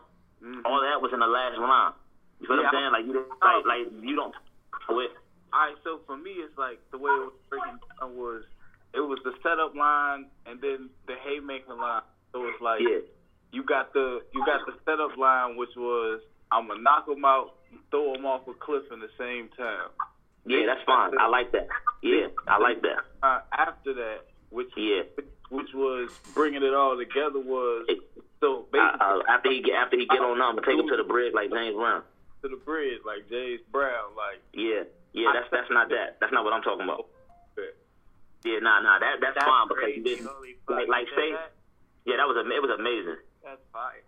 Now, if you would have said somehow with a rhyme, like I said, I'm gonna get on up, James Brown. Like if you would have imagine that the get on up part that was part of that rhyme, it went to the it rhymed with James Brown, and you said that ain't Brown, and I'm saying after you, and then that continued into the next, and then you punch with it at the end of it. I gotta think of an actual example before I sound crazy, right? I know I sound crazy, but I'm gonna find an example. I got you. Here it goes. A nigga Sick also said, because Sick does it a lot, and I always tell him, I said, man, I hate when you do this. But other people do it. Like when he said, like a nigga rhyme, like, something that can't be heard, like Danny Stirred. You feel me? Like the punch was like Danny Stirred. He said, even though it's fire, it can't be heard, like Danny Stirred. I don't like that. You're talking about, no disrespect, but you're talking about the typical, like, clip setup. Like I'm waiting. No, hell no. What's coming? No. I don't mean that because Cliff still punches heavy. His full bar. When he's punching. It's like, and he's the one that you're gonna get one every two, even though he's 4 bar setup for the most part. Unless he had a really, really, really big haymaker, no freaky. He's gonna punch all the way to it. So he'll give you a 1-2, and then he'll give you a 3-4, and the fourth one will be the haymaker. I mean, in terms of. Exactly. Danny does it. Danny does it too. I hate Danny does it too. That nigga told me, you don't like the way Ryder names his guns? Well, this time I'm going to share it. I got me a new one, and this black device, Kamala Harris. I hate everything about that. Kamala Harris. Black device. You're black device. First of all, Ryder's my dog. Why wouldn't I like how he names his guns? Secondly, you're going to share what? You don't like how Ryder names his guns? Yeah, that's the worst part. This time I'm going to share it. I'm going to share it. We're gonna give it all up. He's gonna share the trait of naming his guns. Come on. And then black device, Kamala Harris. Kamala Harris is the vice president who's black. I just didn't like that shit. Is she not the vice? No. Who calls a gun a device though? Yeah. Who calls the president device? Yeah. Vice president device. What's like that? You know what? I hate when niggas do a lot of battle rap references. That I don't like. I agree. It's a way for reaction. It's a way for cheap reaction. I know. Like also, it steers away new fans. It's so hard for them to show somebody a new battle. They don't know what you're talking about. Yeah, they don't know what they're talking about. Yeah, like I told my man. I get a punch and it's crazy because they're talking about this situation that happened in a different battle, and it's like I'm gonna have to pause the battle and tell this person what happened just for them to get it, and by then it's not even fire. I feel like you pigeonhole battle rap in itself when you do that because of you. I even hate it for the people that's in the culture. I hate it for us too because it's like this. Is why I say it like, all right, if it was Geechee and Rum split the money and one person made the bar, fine. Bro, everyone says the fucking bar. Bro, listen, this is wild. This is wild. We chasing the reaction. Okay, so look, you got to understand. When you don't chase the reactions, pardon me, Ace. When you don't chase the reaction, and this is just some other shit, they gonna tell you. They gonna tell you you need to punch more, or you need to say something to make me react. So then you gotta go to that like, cheap, like just that little cheap. Yep. So I can get the reaction, because if you don't do it, they gonna say you didn't do nothing. So look, this is the thing. This explains to you the psychology behind reaction in battle rap. But a lot of times, it's not about. For a lot of times people react because they recognize what you're saying. That's it. Like that's why niggas make their references so plain for you, so that even if the punch itself is a little bit more eccentric, you understood where I was going when I gave you the reference. That's why Charlie Clips wins. That's why it's crazy you just said that, because Charlie Clips wins because he makes it so painfully obvious where I'm going. So the psychology behind the reaction isn't whether or not the bar is fire, it's whether or not I understood it. So a lot of times people don't react because of the magnitude or the complexity of the bar. It's, oh shit, I know what he's talking about. Oh, I know. Yeah. Okay, Goku, Saiyan, Dragon Ball. Oh. Yeah, when I battle MVP, when I say shit like, if it's war, it's war. I don't give a fuck if I respect him, but Achilles still had to kill Hector. To me, that's crazy, but everybody might not know about the Trojan War and how Achilles... Yeah, bro. But it's not something I got a lot of reaction to. Like, nobody was just like, oh, he didn't... He just doing. It's not something... Even though it's fire, if you know... I ain't gonna lie, that's kind of thankful. Hey, Fo, you know what fucked me up, bro? With that same shit, bro? When I seen Jazz post something about the tournament winners, and it was saying, like, niggas punch. And niggas was like, Holmesy don't punch. That nigga's an angler. And I'm like, bro, what the fuck? Like, a lot of the times, also, to add on to what you're saying, AC, it also depends on what a nigga counts as a punch. Because a lot of people don't count too many metaphors as a punch. Simply the similes, you know what I'm saying? Such and such like that. So if it's not dressed up like that, you know what I'm saying? If it's not dressed up like that, a lot of time a nigga won't count it as a punch. So simple and plain, it's just like A said, bro. Niggas only consider what the fuck they know. We can say they know. That's it. What they understand. It's what they understand. It's what they know, bro. If they and what the top tier, quote unquote, because they set the trend. What they realized was that's why you have so many Friday bars. That's why you have so many Martin bars. That's why you have so many Fresh Prince bars, because they know everyone knows this. Yeah, that's why they know It's about the reference pool. So like a person. Like, I'm gonna feel like me can write on the first record. I'm like, man, maybe somebody thought of that. That's too easy. So let me go to try to make it more complex or whatever. And then when you get there, it's like, they don't know what the fuck you talking about. They don't know what the fuck you talking about. I should have just went with the Friday bars. And then they like, it be crazy because it depends on who you is, on what you can say. You feel me? Yeah, bro. Yo, no lie. Joe hit me with that grip the pound bar, and I didn't react. Niggas was like, I don't care. He hit me with a grip to pound bar, I don't care. And I didn't react. And niggas like, you hating, but I didn't see the movie. So at that point in time, I didn't understand. You didn't know what they're talking about. Yeah, not factual. It wasn't relevant for you. And that's why that's why DNA's battle intelligence. That's why niggas don't understand. DNA, and I've said this several times, DNA's biggest skill is his IQ. He understands battle rap, big stage, small one. He understands what he needs to do in order to be effective in any setting. He understands it. And that's why he has so many current event bars. He understands that for a big crowd to be entertaining, you have to give them a lot to react to. What better way to react to things than things happening right now that are fresh in their mind? So he knows that. So and that's all. That all is the time. So, and this was the little nuance that people don't consider when even talking about like card plays. I wanted to rap first. Well, I'm never opposed to rapping late. I'm rapping first because I want to say the things that no one has said yet. Because by the time you get to this battle, you've heard 20,000 Martin bars. So I don't want niggas to hear my Martin bar that would have been fire had I rapped 2 hours earlier, but now it's not fire because they heard three other ones before me. You feel me? I don't have Martin bars. By the way, I don't say Martin bars, but I'm just saying in terms of if you have anything that's fire that hasn't been even a moment. Think about somebody else if they would have thought to bump smack, and I would have came up there, and that was one of the biggest moments of my battle, and now I'm looking crazy. So little things such as where you're placed on a card and when you rap it tonight can determine the effectiveness of a bar. Yeah, I remember on one of the NOMA events that happened in Houston, a lot of battlers had we had a problem bar.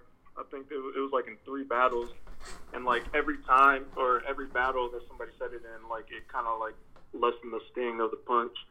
100%. By the time you get to the third person that said it, it's like, yo, we heard that 4 times, bro. Get to the next one. You want to know? Exactly. You want to know when I knew the big stage? As you go up, as you graduate, for me, as you graduate in battle rap and go up per stage, you're supposed to dumb your material. I say this. Word of God. I say this because. Fuck URL's biggest stage. When I watched Geechee and DNA on BET, bro. I was just about to bring that up. Yeah, bro, I was just about to bring and I'm looking at the Quavos and the Snoop Dogs and you got 2 different battles happening. You got the battle culture watching this shit saying Geechee is smoking this nigga. And you got the BET artists and shit watching this shit saying DNA is smoking this nigga. It was 2 different battles because there was 2 different IQ wavelengths that was watching this shit in battle rap. Everything DNA saying, we like, man, we heard all of this goddamn my type current event bars 1, 2, 3 ABC, nigga. You even said some of these other people, but he knew the set exactly. He understood where he was at better. He knew where he was at, and he made it for his audience. My bad, go ahead. No, that's actually what I was getting to though. Was that showed me the bigger you get in this shit. When you have these bigger, that's why I be saying, the summer man, listen, man. That's why I be saying shit like Summer Madness is the fashion show. Because once you get, 2,500, 3,000 people in there, a lot of people... Nobody give a fuck about no raps. Exactly. Nobody give a fuck about no raps, bro. Exactly. Nigga, that's why Hitman can still shake the room with a fucking remix, and you know what he's going to do. No, nigga, that's why he can say, hold on, watch this, and say he bucket like KFC. That's what he can do. Nah, nigga ain't say that.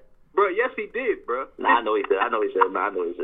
That shit was fire though. Y'all gonna stop this Hitman slander, man. Yeah, come on with this Midwest. Hitman's fire. Come on with this Midwest. That shit was fire. Why that nigga even spiced it up? Watch this. Yeah, nah, he said that shit 25 times that battle and then proceeded to say anything. That's my man though. Shout out Hitman. That shit was ass. Bucking like KFC. But no, it showed me like. Oh yeah, bucking like KFC is wild. What? 2021? 2021, dog. Bucking like KFC? Excuse me, sir? They supposed to arrest that nigga right then. Science, man. So KFC don't got buckets. Yeah, that shit was fire, man. Y'all hate. They supposed to arrest him, bro. They supposed to arrest him immediately. Stopped the battle and arrested him. Took him to jail. Come on, y'all hate. But no, that was a moment that showed me, like, right there, I was like, yeah, every battle ain't the same. Like Geechee had the better material as far as what the battle culture would show, but DNA knew the room, and he knew these niggas in here don't be watching us like that for real. Mm. They don't know everything that's going on. Nobody was wrong in who they felt won. You know what I'm saying? Like, we weren't wrong for feeling like that about Geechee. Yeah, that's a fact. Nah, that's a fact, though. But it's all off of, like, what bro was saying. It's like, it's all off of what people know. You know what I'm saying? Like, it's all off of that. But that's why I hate the fucking current event bars, because I hate them not because some of them aren't dope, because you do got dope ones. But it's lazy. But I be hating them. That's why I be hating them, because I be... Lazy. Low-hanging fruit. Like, man, you didn't even try, bro. Nah, it's low-hanging fruit. The thing about it is this, though. See, this is where the real skill lies. The real skill lies in finding a used reference and finding source material within that to make an on-time or dope, like to make a new punch. That's like the real skill. Like, you've heard how many Dragon Ball bars have we heard? We've heard 10,000 Dragon Ball bars, but yet and still, me and Swamp got up there and had a whole thing talking about bank robbery, and then it led to, I'm just saying, we need to plan it first. You feel what I'm saying? You know what's ass about that? Not y'all bar, but it's ass because I fuck with the creativity in that. But there are a lot of people who will write it off and be like, oh, so niggas another Dragon Ball bars instead of ass, you know what I'm saying? Listening to me and looking into what I'm saying, yeah, that was a crazy thought. Like this is something that's never been said. Goku with a spirit bomb, need the planet first. Like niggas ain't never, you feel me? But the whole setup going into it. And this is what I mean, like, and this is the balance between having the technical expertise and then being able to convey it to a fan who doesn't. You know what I'm saying? Like that's what we be meaning. Like sometimes when we say like, yeah, like even if you understand the bar, or if you like, we're not saying that fans don't get bar. Like that's not it. Like we're not saying like, yo, a fan doesn't get it. No, not at all. But there's a certain level of mastery that's acquired when you acquired a skill that where you're going to be able to understand on a level that's a little anything. It don't matter what it is. It could be cooking. It could be cleaning houses. When you're a professional at it, you're going to understand it a little bit differently than what the common person does. You know what I'm saying? So our whole challenge is trying to find the balance between having the technical expertise shine as well as being able to convey it to the fans in a way that makes sense to them. But I think it's only lazy writing when you don't set it up properly. You know what I'm saying? Everything I come to create to a better way. I'm saying that here creative writing as well as false, by the way. The crazy shit. You know what I'm saying? But again, everything is within a setup. If you can be creative within a setup when you get into the punch, you know what I'm saying, that's a current event or whatnot, then it's good. But if you just make it so obvious that you're going to that, you know what I'm saying? Yeah, I don't disagree with that, but it's still a way. Like, no matter how elaborate your setup is or how good it is, if your punch is an outdated one or a lazy one, it don't matter. Like, we're not talking about the rep, like the punch.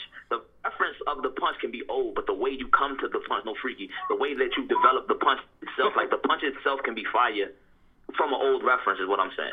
So it's like, even if, like, with the Goku, like, we've heard a million Goku bars. We've heard a million of them. You know what I'm saying? But we've never heard... Goku spirit bomb, we need the planet first. No, like... So it's like that level right there, and that's just the punch. That's not the setup. The setup, getting to it, hit it. The whole setup was to build the anticipation for where we're trying to get to, and then the punch itself is, go with a spirit bomb, we need the planet first. You feel what I'm saying? So it's like that taking that source material and finding a new thread within it is oftentimes where the laziness comes into play at, because you can have an elaborate setup and still have a lazy plan and still not be good because it was lazy as hell at the end of the day. But if you take it and find a way to find something original that hasn't been done with that thing so far, freaky, then you can do that. You know who has good, like very good setups But his punches, like, and it ain't no shot. Wavy. I was just about to, I swear to God. I'm saying that, bro. Wavy is the king of setups. Wavy setups are amazing. With no connection at the end, bro. Wavy to the plate that doesn't exist. He don't know where to put. Sometimes Wavy don't know where to put the haymaker, but yeah, his placement is horrible. His placement choice is horrible. The better line would be inside of the setup, and then that's what it was. Walking like a zombie with it. That was a setup. That wasn't a punch. Followed that wasn't a punch. The Jumanji shit. They was like, bro, you should have flipped that. It's a Jumanji visit. I bring an animal to your crib. It's a Jumanji visit. That was the punch. Yep. Nope. Yo, that's funny that everybody knew who I was about to say. What a rapper. Yeah, bro, I was trying to say it. Bro was talking the shit, but I was trying to say it. Wavy do it, and I fuck with this person, but they do it too sometimes. Sometimes Jerry West do that shit. He will build something up, and then that shit be like, damn, bro, that was a bunch. But yeah, Wavy. You know who doesn't do it? My man Danny never does it. His punch is always the one. I told Danny you don't that up stuff. My homie said y'all was shipping on guns. I told him get me one quickly. What, bro? Break finds that minimum. That's my nigga. Break finds the minimum. Break finds the minimum is the best advice.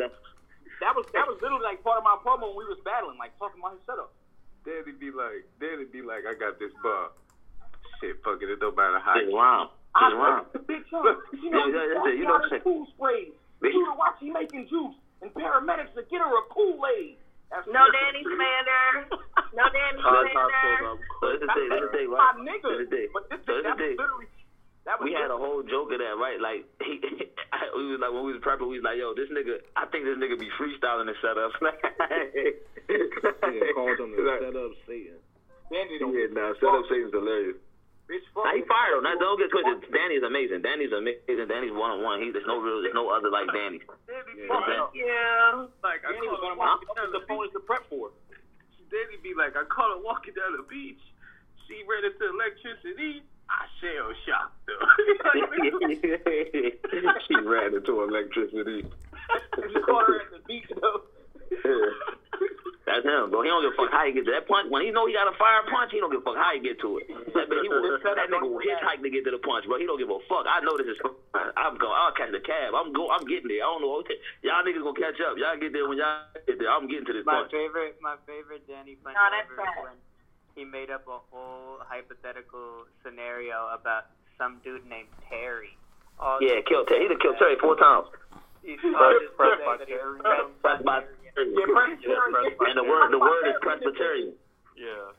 Presbyterian. How do you even come up with that? Like, and he got one of my favorite punches still to this day. He lost his mom. That nigga told Chiller, this bitch just doesn't get it like Magic's wife. That shit is so cold to me. Oh no, that was fire. She got that shit. They just lied. Yo. Nah, Holmesy. Danny was on one in that Chiller battle. Fuck out of here. That's it. Danny, that's what I want my favorite. Danny, Rum Nitty, and Young Ill own my 3 favorite punches. The Young Ill with the I ain't put my down yet versus Rex. That was my shit when the first. You want to know what's so wild? To the contrary, I never fuck with Young Ill style. Young Ill used to be one of my favorite niggas when he was that's a fact. He was one of my favorites too. Going round because Ill was one of the first niggas that was like in like the new way of battle rap. Like he was one of the first niggas that was as charismatic as he was. You feel me?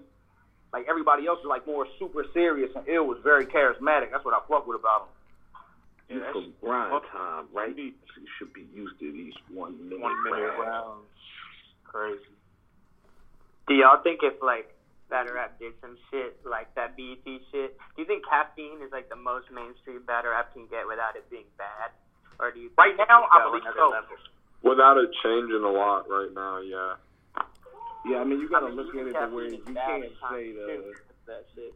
I think the best thing for battle rap is the fact that like so many streaming services and so much of TV is moving to a digital platform where you look at HBO Max, you can put anything on HBO Max. Half those shows are like softcore porn. So, yeah, like right now, I don't think it'd be plausible to like get it on TV, but I think it's like within the grasp. I can't front, man. I really want to see like the Total Slaughter style in this era, because like you had top tiers in 2014. They couldn't memorize a 90-second verse in 8 hours. And you got people like right. Jack, Ace, Drugs, Twerk, all these people that write damn near full rounds in less time than that. So I'm interested in seeing if they take that style again with the talent we have now and the storylines and all you guys have like glaring personalities. You're funny. Like, how would that translate now? I don't want for only one reason, and that's because of how prevalent cancel culture is. We say a lot of wild shit in battles, like shit that we don't think is crazy.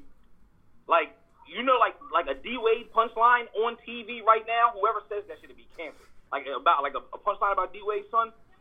Yeah, my Kobe bar getting me canceled. My Kanye. Oh, absolutely. Bro, niggas still be saying faggot, bro. Y'all niggas be wildin'.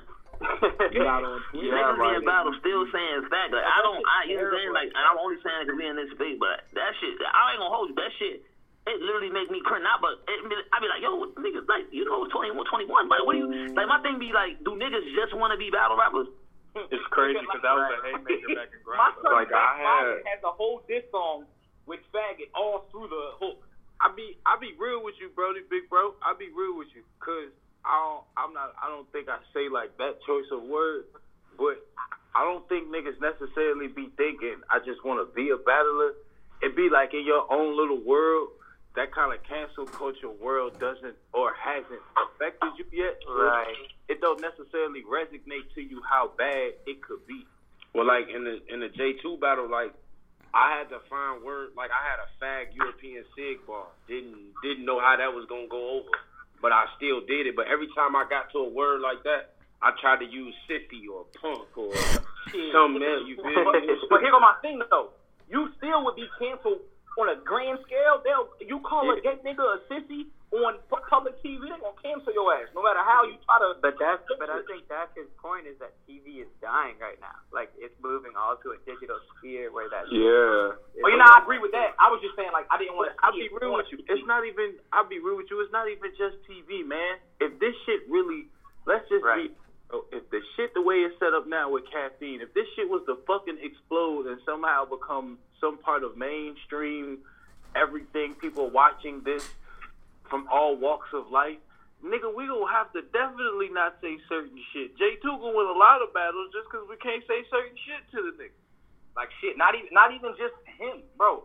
You figure motherfucking women too, nigga. Tink told Drake Dennis when they battled, I'll beat your baby's head in until I give him SIDS. Like, smash a bit. Like, shit like that, people would literally... Like, we live in a super sensitive world right now. Because, like... What about Tink saying that he'll staple somebody's daughter into their stomach? But you know what's crazy? Holmesy, you saying all this? And I'm thinking about Arsenal, right? And, like, his, like, round against T-Top, putting his baby mother's footage out and all that. Like... Yeah, Arsenal's out of here. Arsenal is the most disrespectful, but yet highest viewed battle rapper. So, like, that's, like... That's in battle rap, bro. No. But we love that shit. The problem is, the world still loves that shit.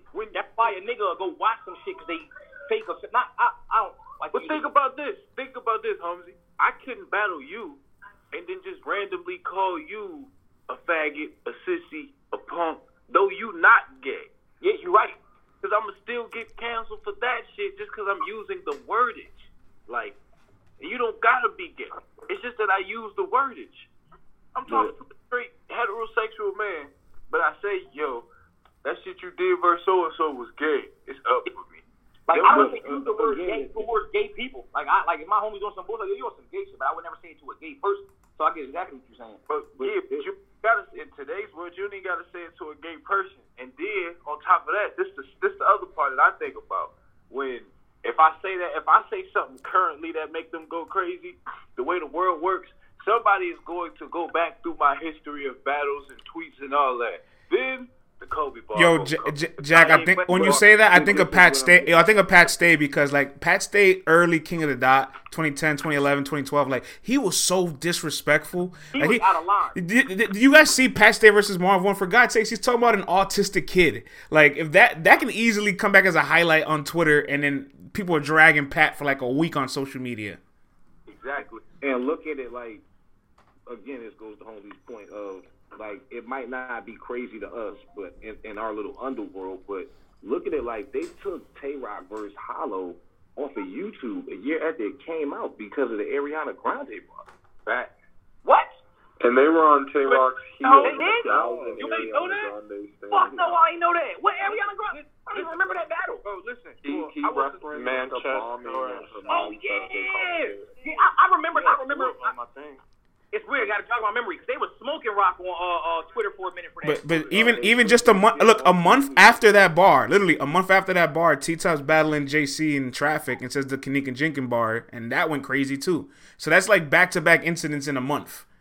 Yeah, that went crazy before Tay-Rock. That shit went crazy immediately. The Tay-Rock shit.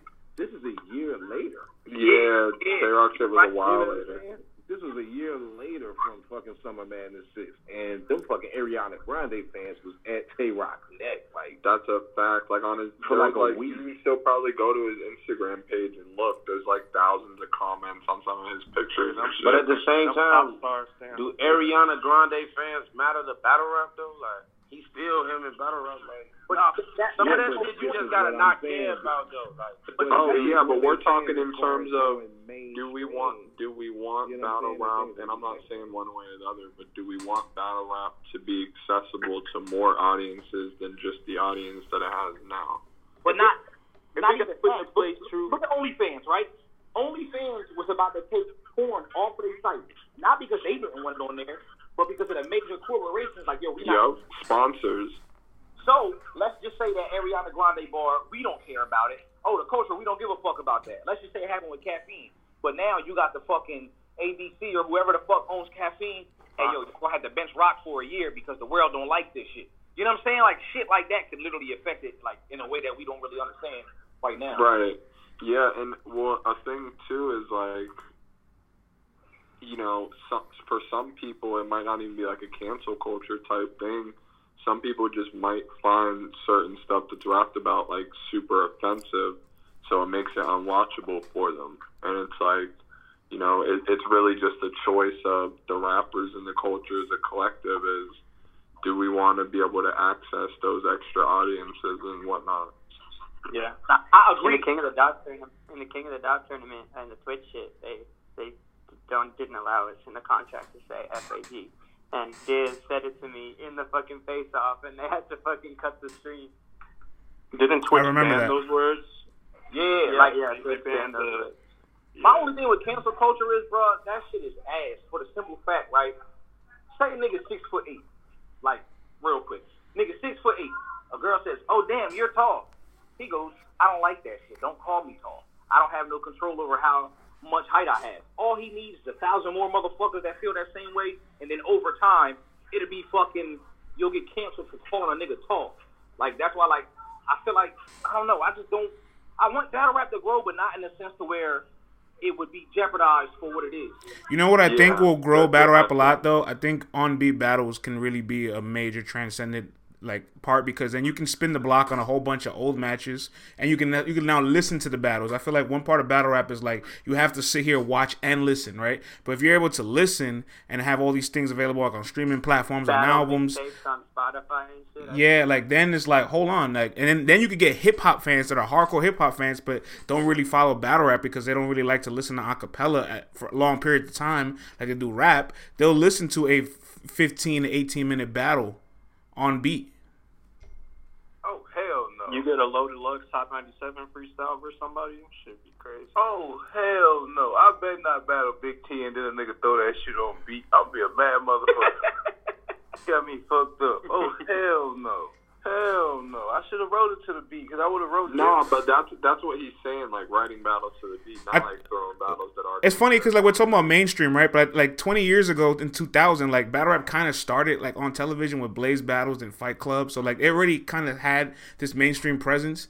And the highest version of it at that time was on-beat battles. Like that's what people associated it with. Even 8 Mile, like on-beat battles. So like... No.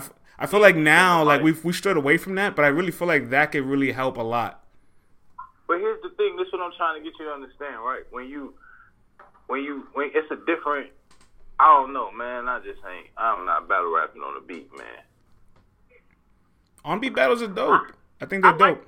actually about to do Verbal Warzone in 2 weeks, but like I don't think it's the same though. Like Verbal Warzone is just like it's basically like diss tracks, rapping a diss track. Bro, I think a Cortez, I think a Bill Collector, and I think an Enes's performances on Verbal Warzone. I'm like, yo, these three individual performances, I can see this transcending things because all three of them went viral, all three of them went fire, and all three different beats they had. And I'm just like, yo, if we have more sample size of this, more consistently at a high quality of content and production, like this could be something. In my opinion, that's just. I think we should appreciate what we get.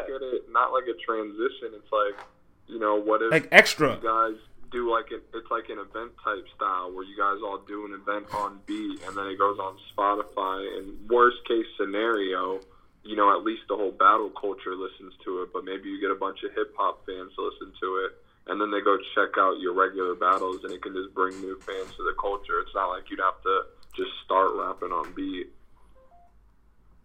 Like, I wish Verbal Warzone was like a power player alongside some of the other big leagues. But, yeah. You know. I kind of live by this little thing I heard somebody say where it's like, even if I don't want to do something, I ain't going to do it, because if I do sacrifice and do it and it happens to work just that one time, you're going to keep trying to get me to do that shit. That's real.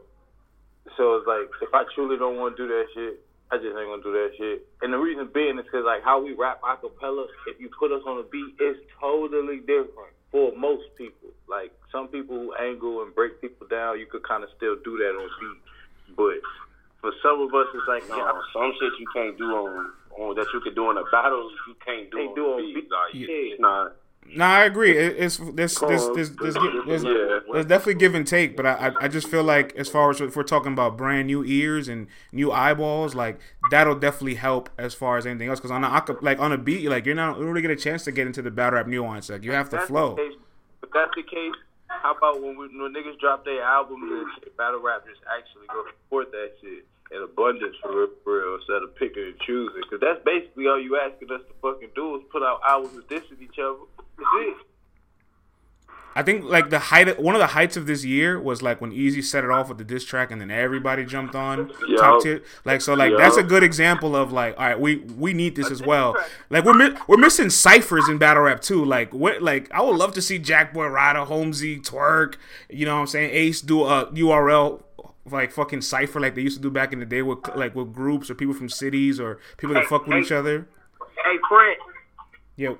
Not to cut you off, but I actually, like, since we talking about it, I'm actually looking to start launching that shit back in, Oh, no, yeah, we've talked about this. You and I have talked about this, Yeah, I got the Let's Just Rap series I'm launching in November. Yeah, man, those little things are needed, bro, because, like, you could think of some of, like, the legendary Lions Den freestyles, the Goods, Arsenal Headass freestyle, like, that lives forever. That probably lives more. I know that whole bit. That freestyle might live more than any of their individual performances on Lions Den. Or, like, if battle rap had, like, their own version of, like, you know, Hot 9 or, like, where the battle rappers just go up there and could just, like, a fucking, what the shit Surf did, I-97 shit. Yeah. Like, if it was just some platform just for battle rappers to just go up there and just rap, just do they shit just like that, that'd be crazy. Shit got 10 million views.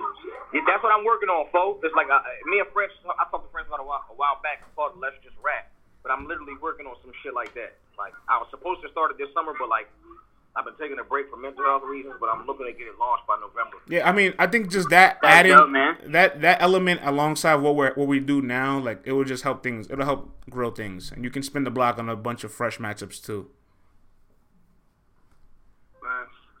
I would be down for like brand shops like that. Like I wouldn't want the culture to move in like a different direction, but I would like to see some as an addition. Like that, yeah, as an addition into different pools. I'm thinking like what French is saying is just like if you do some shit like kind of like what Truffaut was saying, like we have our own hot, somebody make their little shit. We got our own little hot 95. Then maybe Truffaut go up there to do his freestyle.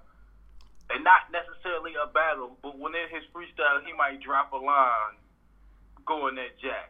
So then when Jack go up there to do his freestyle, I might drop a line or two or however I decide to do it. But the basis isn't to like, oh, when I go up here, every time I go, I got to diss somebody. Like, it's you know what I'm saying? It can be used for that, but it's a platform to just freestyle and show our rapping ability, but you could throw a little hook, line, sink combine out there, get something going, whatever the case. But the basis is just us to have a freestyle.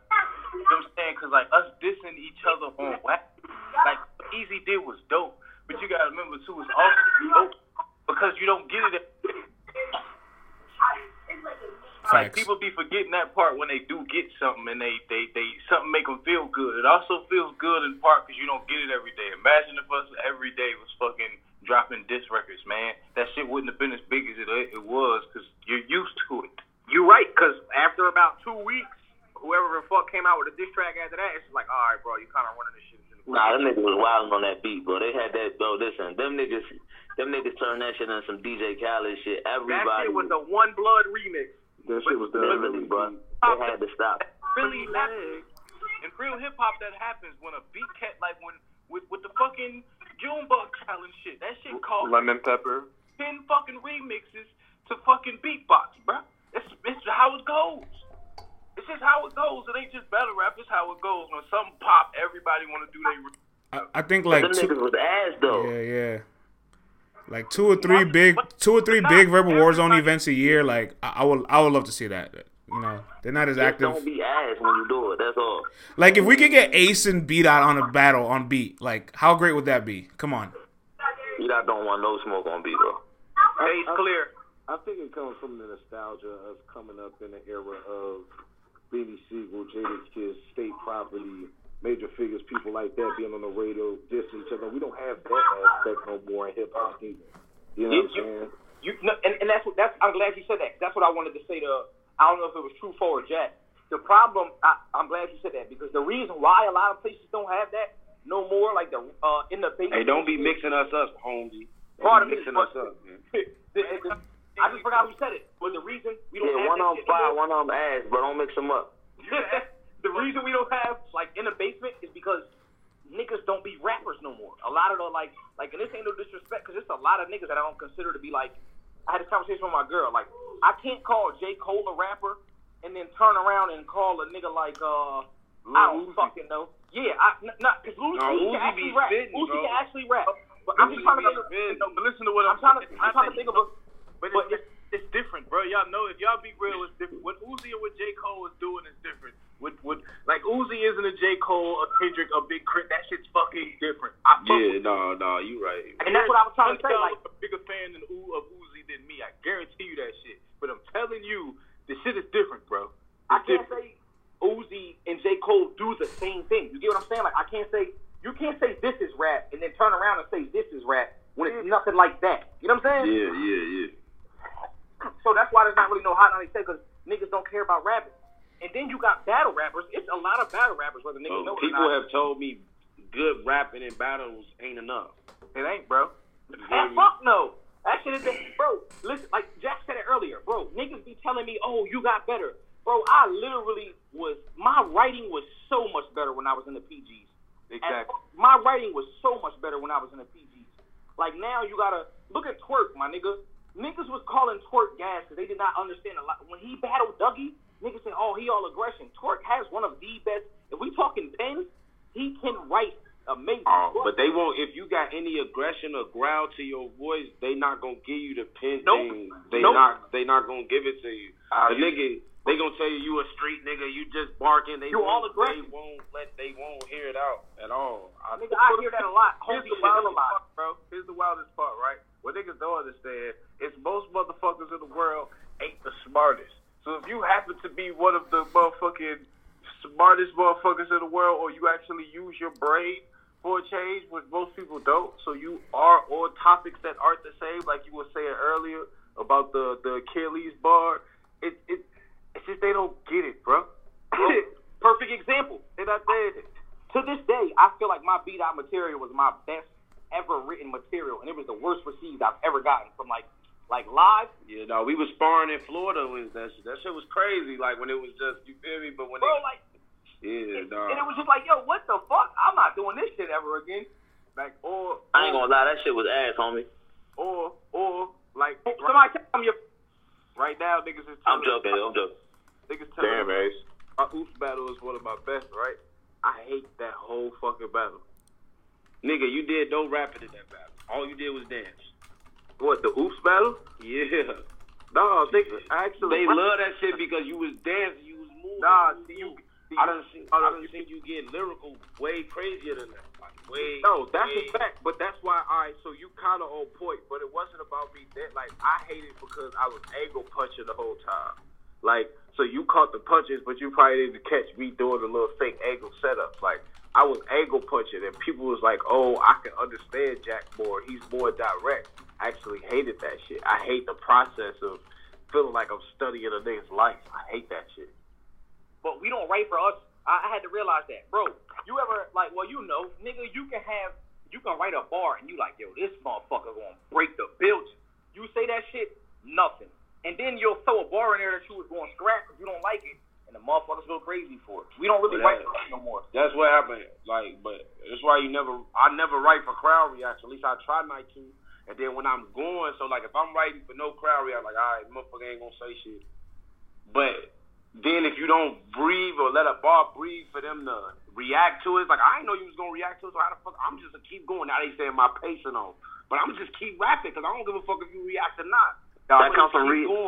That comes from reading the room a little bit. That comes from reading the room. You gonna learn that shit though, cause you fired. You gonna learn that shit. That's what I was about to say. Just keep rapping until you learn it, cause it's a natural thing you gotta learn on stage. And then sometimes, like for me, when I'm practicing my rounds, I can't practice slowing down and pacing for some reason. I just rap through, like I'm being timed when I'm prepared. But when I get on stage and reactions happen, I start reminding myself like, let them react, let it breathe. Let it, and then it's naturally pacing. And then I'm in a room like Caffeine where it's not that many people, so I'm trained to just rap. So I don't end up doing what some people do where they wait for the reaction because they're used to the stage, and then you don't get none, so it fuck up your pacing. So you just got to go, and then when you get to the stages, you'll learn that shit. Yeah, nigga, I mean, and that comes that's the biggest critique I got for myself. I don't know how, but it'd be difficult for me to stop, like, because I rap on a momentum, like, I got a certain type of pace to my shit, so it'd be difficult to stop so much when niggas would react, like, all right, let me get back to rapping type shit. And that's why it's always good to have, like, an extra clip or two loaded. I mean, I come from that era where you got to go, when you go in a rap, like, you don't know, all right, this is the stash I got to go into, depending on what the room is like. Like, you have your cypher raps, and then you got to be prepared with an extra stash. The battle, so it's always, to me, I think it's always good for a battler to have extra, just in case you got to get in a certain bag, because maybe you're doing something that might not be received well, you might go into something else, they might receive a little better, you know what I'm saying? So, I want to interject. In Hollywood, I just mean this with all sincerity, a nigga would have to literally pay me to write an extra round to have in the club. Listen, sir, I was about to say it in a more broken down way, in a sense of like, and I say this like Jose said, with respect. Like, it don't even have to be a whole round. It could be like 8 bars. Like, all right, this might work here. You know what I'm saying? It might not work in this environment, but it'll work here. Yeah, or what if doing that just like ups your performance? Just knowing the room. Yeah, or like doing that could up your performance in a way that increases your bag, so it's damn near like you are getting paid to do it. Yeah, but you got to figure the time that goes into prepping for a battle. You feel me? If I got X amount of time, and I'm trying to work on a masterpiece, I know I only got X amount of time to work on 3 rounds. Writing the 4th one might dilute the whole product as a whole. You know what I'm saying? Exactly. Yeah. Yo, I had an interview one time with Pat Stay after he battled Danny. Oh, no, after he battled A-Verb. And if I remember in that battle, in his third round, he had like this angle about like, yo, I'm a white guy in battle rap. Like, it's hard for me. And the crowd wasn't really receiving it well. And he stopped the angle midway and then went to like a whole different part of like another verse he had, and I asked him about. That's why I think people like him and Hollow are so dangerous, because I hear Hollow in interviews a lot say like, if the crowd's not feeling something, he'll switch up into another bag. Like the whole first round versus Clips, he was gonna switch up the Kit Kat angle, but he saw the crowd fucking with it, so he stayed on the angle. Like the only time I ever wrote extra was the tournament, and that was just because I had bad time and didn't know who I was battling. I want to say my part of it is I feel like the niggas who do that shit are on a different time scale than we are with battles. Like, for example, like I finish a battle, I I'm coming off stage. I'm already hearing the whispers of what's next. My performance determines what's next. All this. And I know I probably got a few days of mental rest before I'm somewhat back in preparing for the next battle. Whereas in these niggas know they battle like 3-4 months out. Yep. The negotiation period, so they get the right 4-5 fucking rounds because it's months out. Like, y'all see it at a certain time. Y'all get it in a month. Oh, Summer Madness coming. Sometimes y'all get it 2 months out. Please understand, at that level, niggas negotiated 2 months, a month and a half before y'all even got the announcement. You think niggas ain't writing as soon as they know that they being hit up to negotiate the shit? Hell fucking yeah. Exactly. So they got plenty of time. I got like 30 days, 45 days per person. I'm not writing no extra round. Give a fuck with nobody. I'm not doing it. Exactly. Me and B-Dot both battled on Summer Madness last year, right? Summer Madness was over. 20 minutes later, Smack, Beasley, and P was in the parking lot setting up our battle. Like you said, that shit be, you don't even get no break time. Niggas didn't even, the event wasn't even over for an hour before the shit was booked. But then you go into, because the week after that, I go up North Jersey to do the promo. I watched Mook and K-Rock do the face-offs and all of that shit. And Goods was up there doing his promo for the Geechee battle. You get what I'm saying? And that shit didn't happen until December. So like the third or fourth week into September, Goods is promoting for a December battle. Whereas, nigga, if I'm battling in December of 2021, I probably won't know who I'm battling until November of 2021. Until the end of November at that. Yeah, word up. But do you guys accept a lot of battles like 21 days and below, like prep time? Bro, I have not done a battle with more than a month prep in 2 years. I mean, there's also like you also have to like decline those options too, no? Huh? You also have to like decline those options so they can stop making them to you, thinking you're okay with it, right? Let me say this, Fred. Everybody, yes. Let me start with this. Everybody has the right to accept or decline whatever they fucking want or their own time period. That is on each rapper's own discretion. So at this point, any really complaint about time in a sense is on the rapper, yes. But also understanding the game. It's a keep up with the pace game. If you fall behind too far in pace, you will. Like if I set out Civil, for example, right? Say I do the Oops battle and then I get on this imaginary ego trip, this high horse. I deserve this. I set out Civil War. Everybody go crazy Civil War. I'm sitting out, and a few people have performances bigger than my Oops performance. Now I may have been viewed here, but these people just moved themselves a fucking ahead of me. Niggas still working. Then I sit out another battle because I ain't got what I wanted yet. And these niggas go crazy a fucking get. Now they get what I wanted, and I'm still sitting down asking for what I wanted, though they didn't work past me. And it's only on me. Now, I ain't losing no value, but I ain't been gaining value as they've been gaining value. And so you're losing value at the time.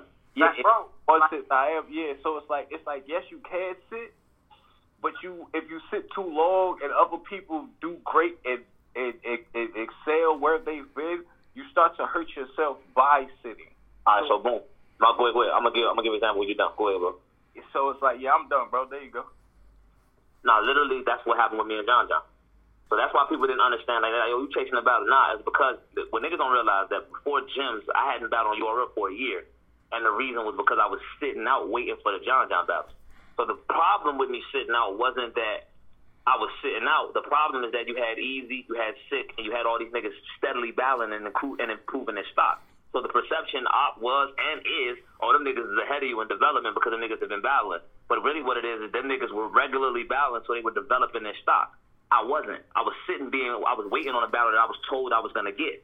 So I wasn't going to do anything in between that to damage me potentially getting that battle, if that makes sense. No, so, a good example is Fonz, too, because, like, everybody in Ultimate Madness battled 3, 4, 5 times after him, pretty much, and he only battled twice individually, Av and JC, and you can argue that a lot of them probably are in the limelight a little bit more than him right now. But then I look at Easy, right? Easy only battled T-Top, then he went 6 months without battling, and he battled Rex, and now he's battling Chess. Before that, he battled Cortez and Danny. So he battled Cortez and Danny and set himself on fire. Then after the Danny battle, he got T-Top. And that's what's happening. He battled Don Fons, Cortez, and Danny in a 6-month time span. Right, but then T-Top 6 months, then Rex, and then 3 months later Chess. Like then it's like he found a strategy of how to space it out. Yeah, but the thing was his wasn't on purpose. His happened because remember he wasn't supposed to been on Volume. Like they ended up on the reason that him and T-Top was originally scheduled for a super fight, but T-Top had COVID or his family did, and then they ended up on Volume. So when they ended up on Volume, other way around. Pardon me. Now, and the other thing was Calico didn't want to take the battle. Right. Calico didn't take the battle, so he was a fill-in, like a 3-week fill-in, and they got him. But the best thing is he took advantage of it. But the reason he was in position for No Freaky was because of the tournament, and then the Danny battle, and the Cortez, and then the Danny battle. But my point is bringing it back to it was because they were battling regularly up to that point. I was sitting. Like I hadn't battled since I battled Fonz. I didn't battle on URL again until I battled Jim. You feel what I'm saying? So, and the point I'm bringing up is the reason I bring it up is because of Jack's point of it's hard to, and now in today's era of being very, very content driven, and not in terms of not necessarily even in just quality. It's just the fact that you got to get three. We're gonna have all these battles on the app no matter what. So you have to be active, or you're gonna look crazy until you get to a certain status.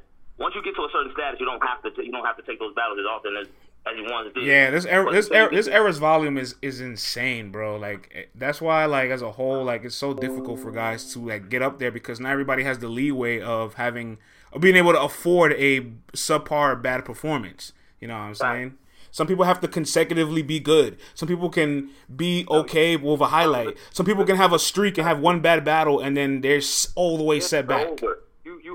You have to search every time. This is why, like, people be trying to hit me with the Jack complaining shit, but I be trying to tell y'all, as well as y'all grade us as high as every time, also remember we fucking human, man. Man, listen, people got kids, people got other jobs, people got all type of shit. We human, I be stressed because we're expected to be perfect every fucking time. And it's like, if we be realistic at anybody's job, I can't see what you do, so I can't grade it. But no matter what it is you do, you are not perfect every fucking time. So stop thinking I'm a fucking robot. I'm not a fucking robot. I'm a fucking human, man. And sometimes my off day or my subpar day, the nigga that you might think is under me or might truly be under me just had a great day or vice versa or whatever the case. It's an everyday active sport, man. We fight hurt. We fight injured. We fight mildly hurt. We fight fresh. We fight fatigued. We do this shit 24/7. Ain't no break. Like, what y'all don't understand is there's no break. It's like basketball. They have an off season, but for the players in your brain, there's no off season. Facts. Hey Jack, and I'm so glad you said that. Like you said, like me, I don't like to say anything. Like you'll hear a motherfucker like, yo, my performance is off because of this happened, right? I'm not a motherfucker that do that. But, bro, you figure last year, right? And I said it in the Bill battle. Last year, 3 days before the Saga battle, my little homie died. The day before I battled Danny Myers, my grandmother died. Mm-hmm. I beat Danny. I go home. I tell my job, yo, I need a couple of days. My grandmom died. Well, I don't know what to tell you. Either you come in or you lose your job. So, boom. And little homie lose my job, right? I mean, little homie died. Grandma died. Lose my job. I battle Bill. And then the day I battled B-Dot, I found out my brother had a stroke. But don't none of that shit matter, because if you don't do good, it's just you didn't do good. I was about to say, like, for everybody else, like, it goes so, like, everybody, like, I like all of the little kudos and all that shit for anybody. You like, people are, we humans. We like our ego to be stroking and all that good shit. So it feels good to get the praise. But in reality, I had to stand up there and keep fucking going. Because if not, the flip side is, oh, Jack quit. Jack, and the business, fuck the people. The business is, at the end of the day, they product. They don't get to throw that excuse on it. So I have to stand up there and give anything that I can give at this moment because I truly don't have a choice if I want to just not flat out look stupid on camera for the rest of time being because that's what's going to exist. I have to give something. Like, it's not even like... Man, it's deeper than what people be thinking, man. That's why I be kind of like, man, I don't want no...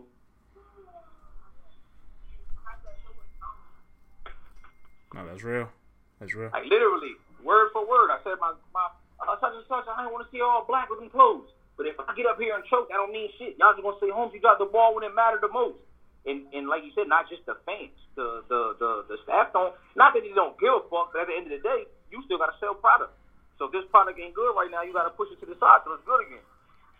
When do you guys find the moment to say, all right, this is, I need to be aggressive, I need to up my volume, I need to take as many opportunities as being thrown at me, and when do you stop to say, this might not be the right decision, right move for my brand right now? Like when, I guess it's all nuanced, right?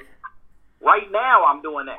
Like niggas is talking about shit now, bro, you know how mad I'm not, you know how mad I was that I wasn't on Civil War?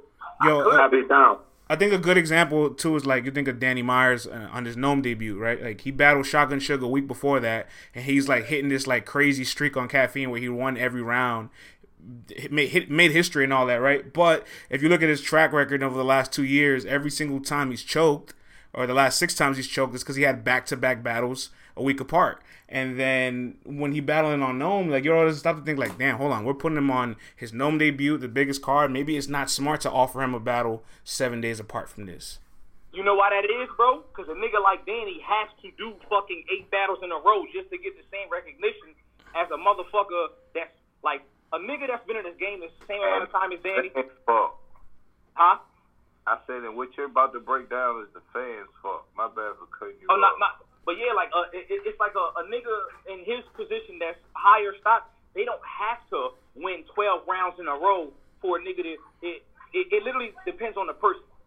Cause Danny won 12 rounds in a row, won like 7 battles in a row. The nigga lost one, and then it's you just fucked up. You know what I'm saying? It's like, oh shit, why'd you take all them battles? It's a double-edged sword. Cause he loses, it's why would you take all them battles? But then he wins.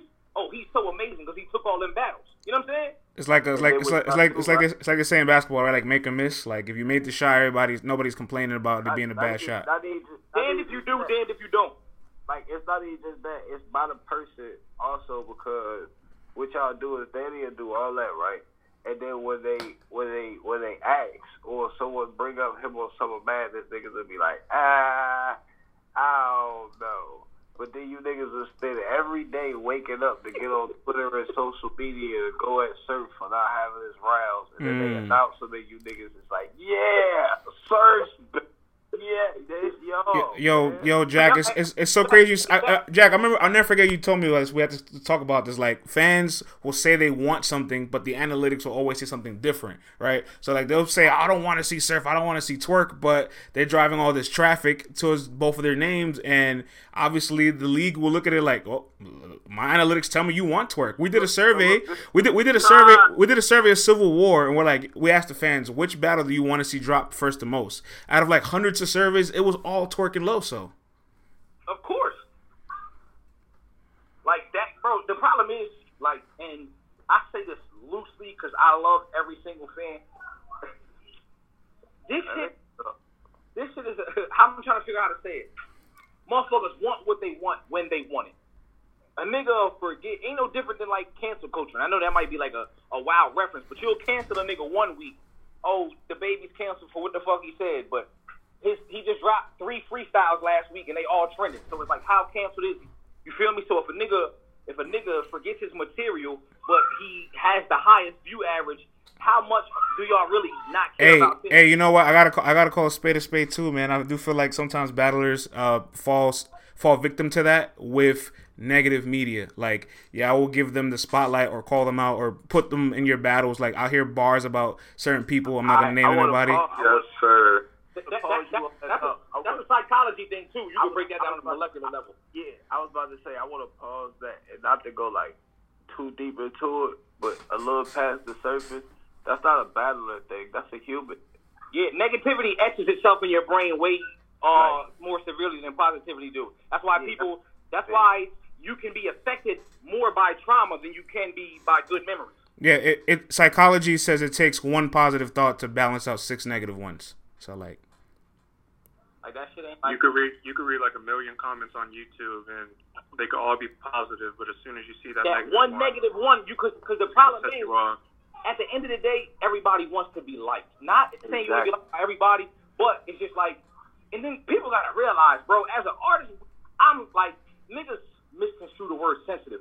I'm sensitive about my artistry. As I should be. Because what people forget, this is still a job, right? If a nigga is working at motherfucking Target and one person comes in here and says, yo, you not fucking labeling them shampoos right, you're going to look at him like, yo, who the fuck is you? Nigga, I work here. That's just one person. And it's liable to mess up your day for the work day because a motherfucker that can't do what you do just told you what to do. We're seeing that shit by the hundreds daily. You know what I'm saying? And then niggas go to the, oh, battle rappers are so sensitive. No, motherfucker, let me do my job.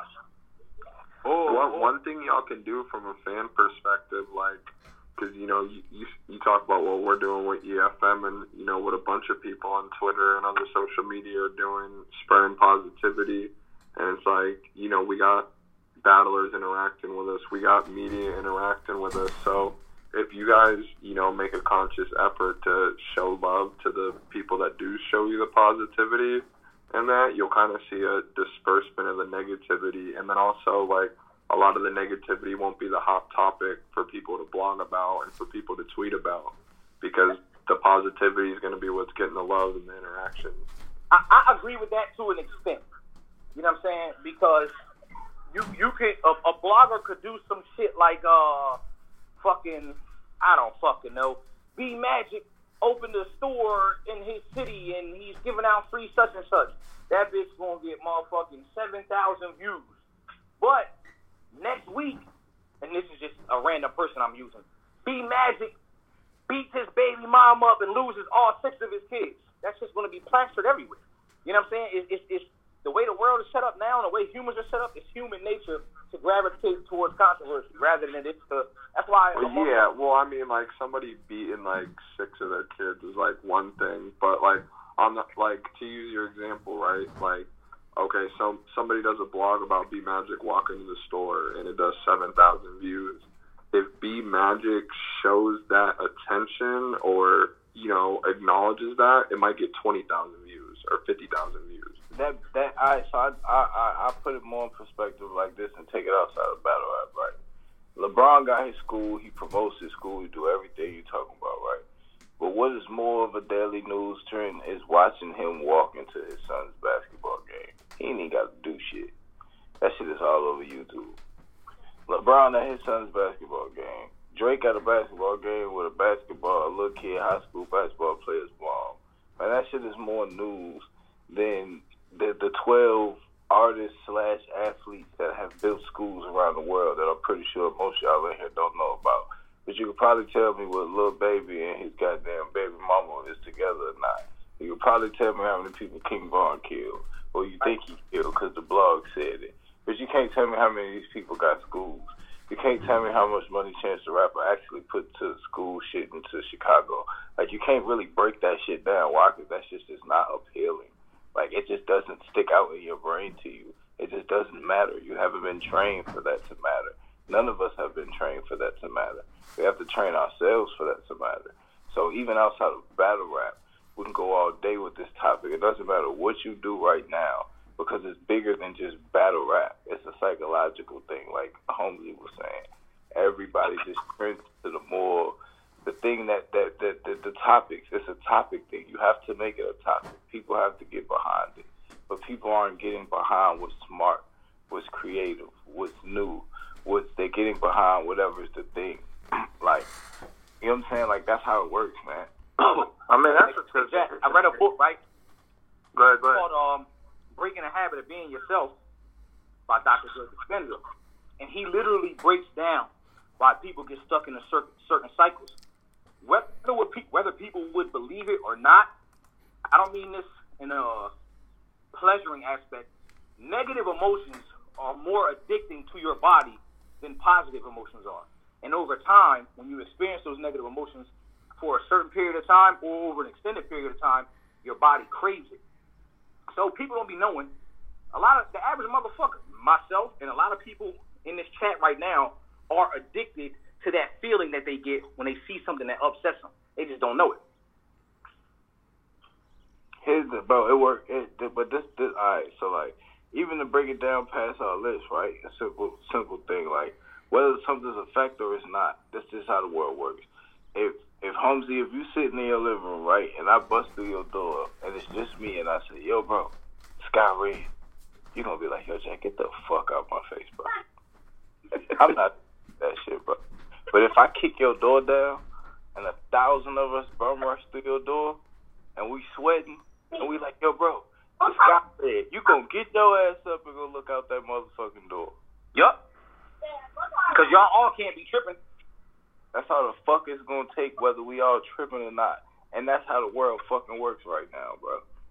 Man, it's the internet, man. Really what that shit comes down to, there's more stupid people than there is smart, my nigga. And then when 100 stupid people get in the room and you the only smart nigga in the room, you become the dumb nigga. And that's what happens. Niggas get on the internet, like you said, 1,000 niggas come in there and lie. Oh, the Sky Red.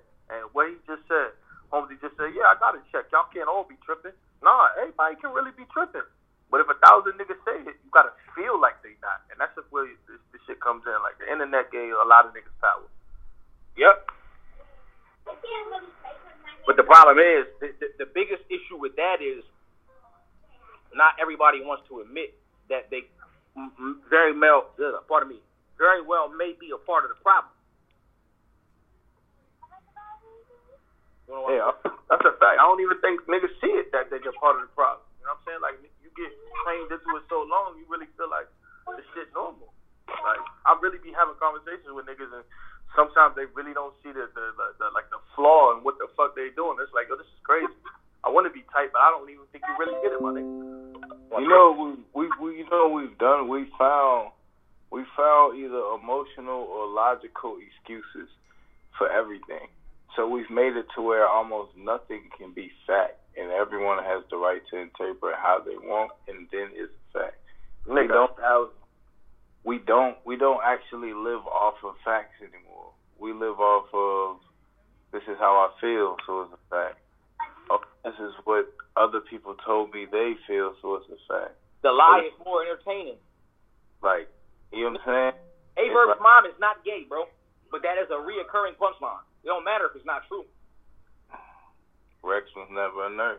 And their mom not retarded. Right. That, you feel me, that was not my Jane. It's a bunch of shit, bro. That shit is never in. It don't matter how many times. We're going to say this shit a year from now on this same conversation.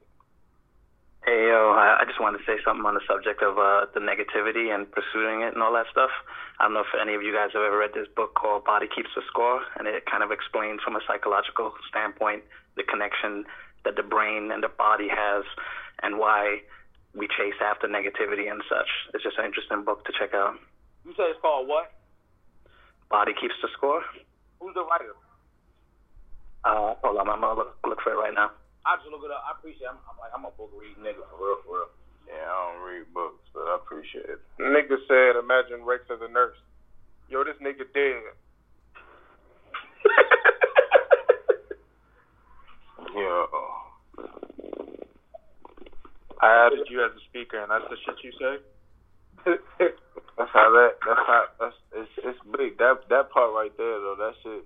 The negativity is bigger than battle rap. Like, that's just a human thing, man. Hey, Holmesy, I'm gonna tag you in a tweet with the author's name and the book and whatnot. But hey y'all, I'm my kids want me to finish playing this game with them, and I'm about to get up off of this. Appreciate your conversation, though. Y'all be easy. Hey, salute. Boy. All right, Holmesy. Hey, salute, Holmesy. Hey, Jack, I'm gonna hit your line tomorrow too. You heard? Say that, fool. But yeah, man, that shit just like. Man, this shit deeper than people be making it. So yeah, it's basically back to the topic though.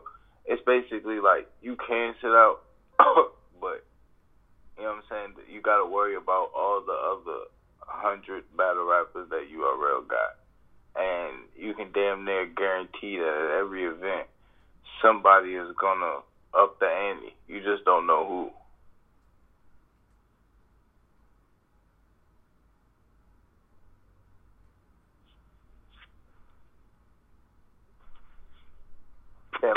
Quiet as a bitch, niggas got that. Oh, God, they had to let that shit marinate, Jack. That's all that happened, my nigga.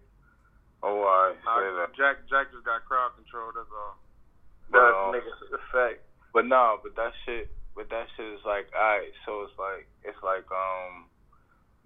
like I was talking to some people about this earlier. Like, a good example is, like, I got a lot of DMs today, like, yo, Circle's talking crazy about you, this, that, that, and the third. And it's like, yo, y'all don't understand the different parallels in battle rap, and I do. And that's what he was explaining.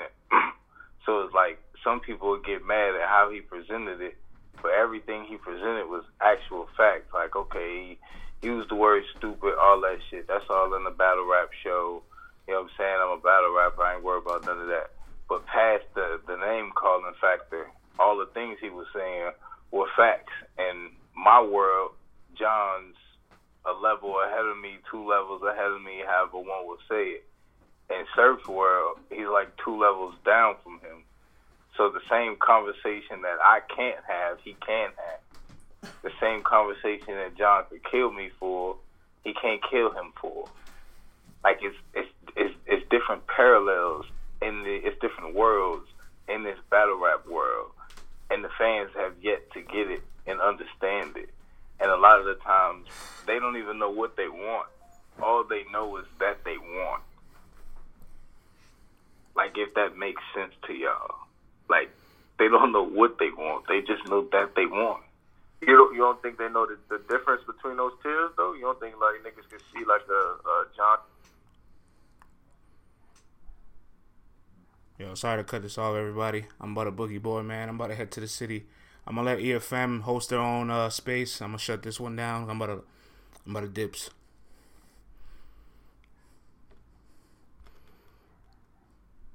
Yo. Hey, we appreciate the collab, man. For real. Yo, EFM, salute to y'all, man. Appreciate it. Bill Collector in the building. Salute to Bill, man. He's been fucking tearing shit apart in his division. And No, he hasn't. Yeah, I showed his light. Right. Salute. He got a 149. He needs to step it up. Respectfully. Yeah. Yeah, I wasn't going to be the nigga to say now, but he comes slacking. Yo, right. Yo, Holmesy, hit me up, Holmesy. All right, y'all. Have a wonderful rest of your night, y'all. Friends. Appreciate you, bro. Hey, peace. Salute everybody tapping in, man. Everybody have a good night. Hey, salute, Bill. Salute, man. What's up, y'all?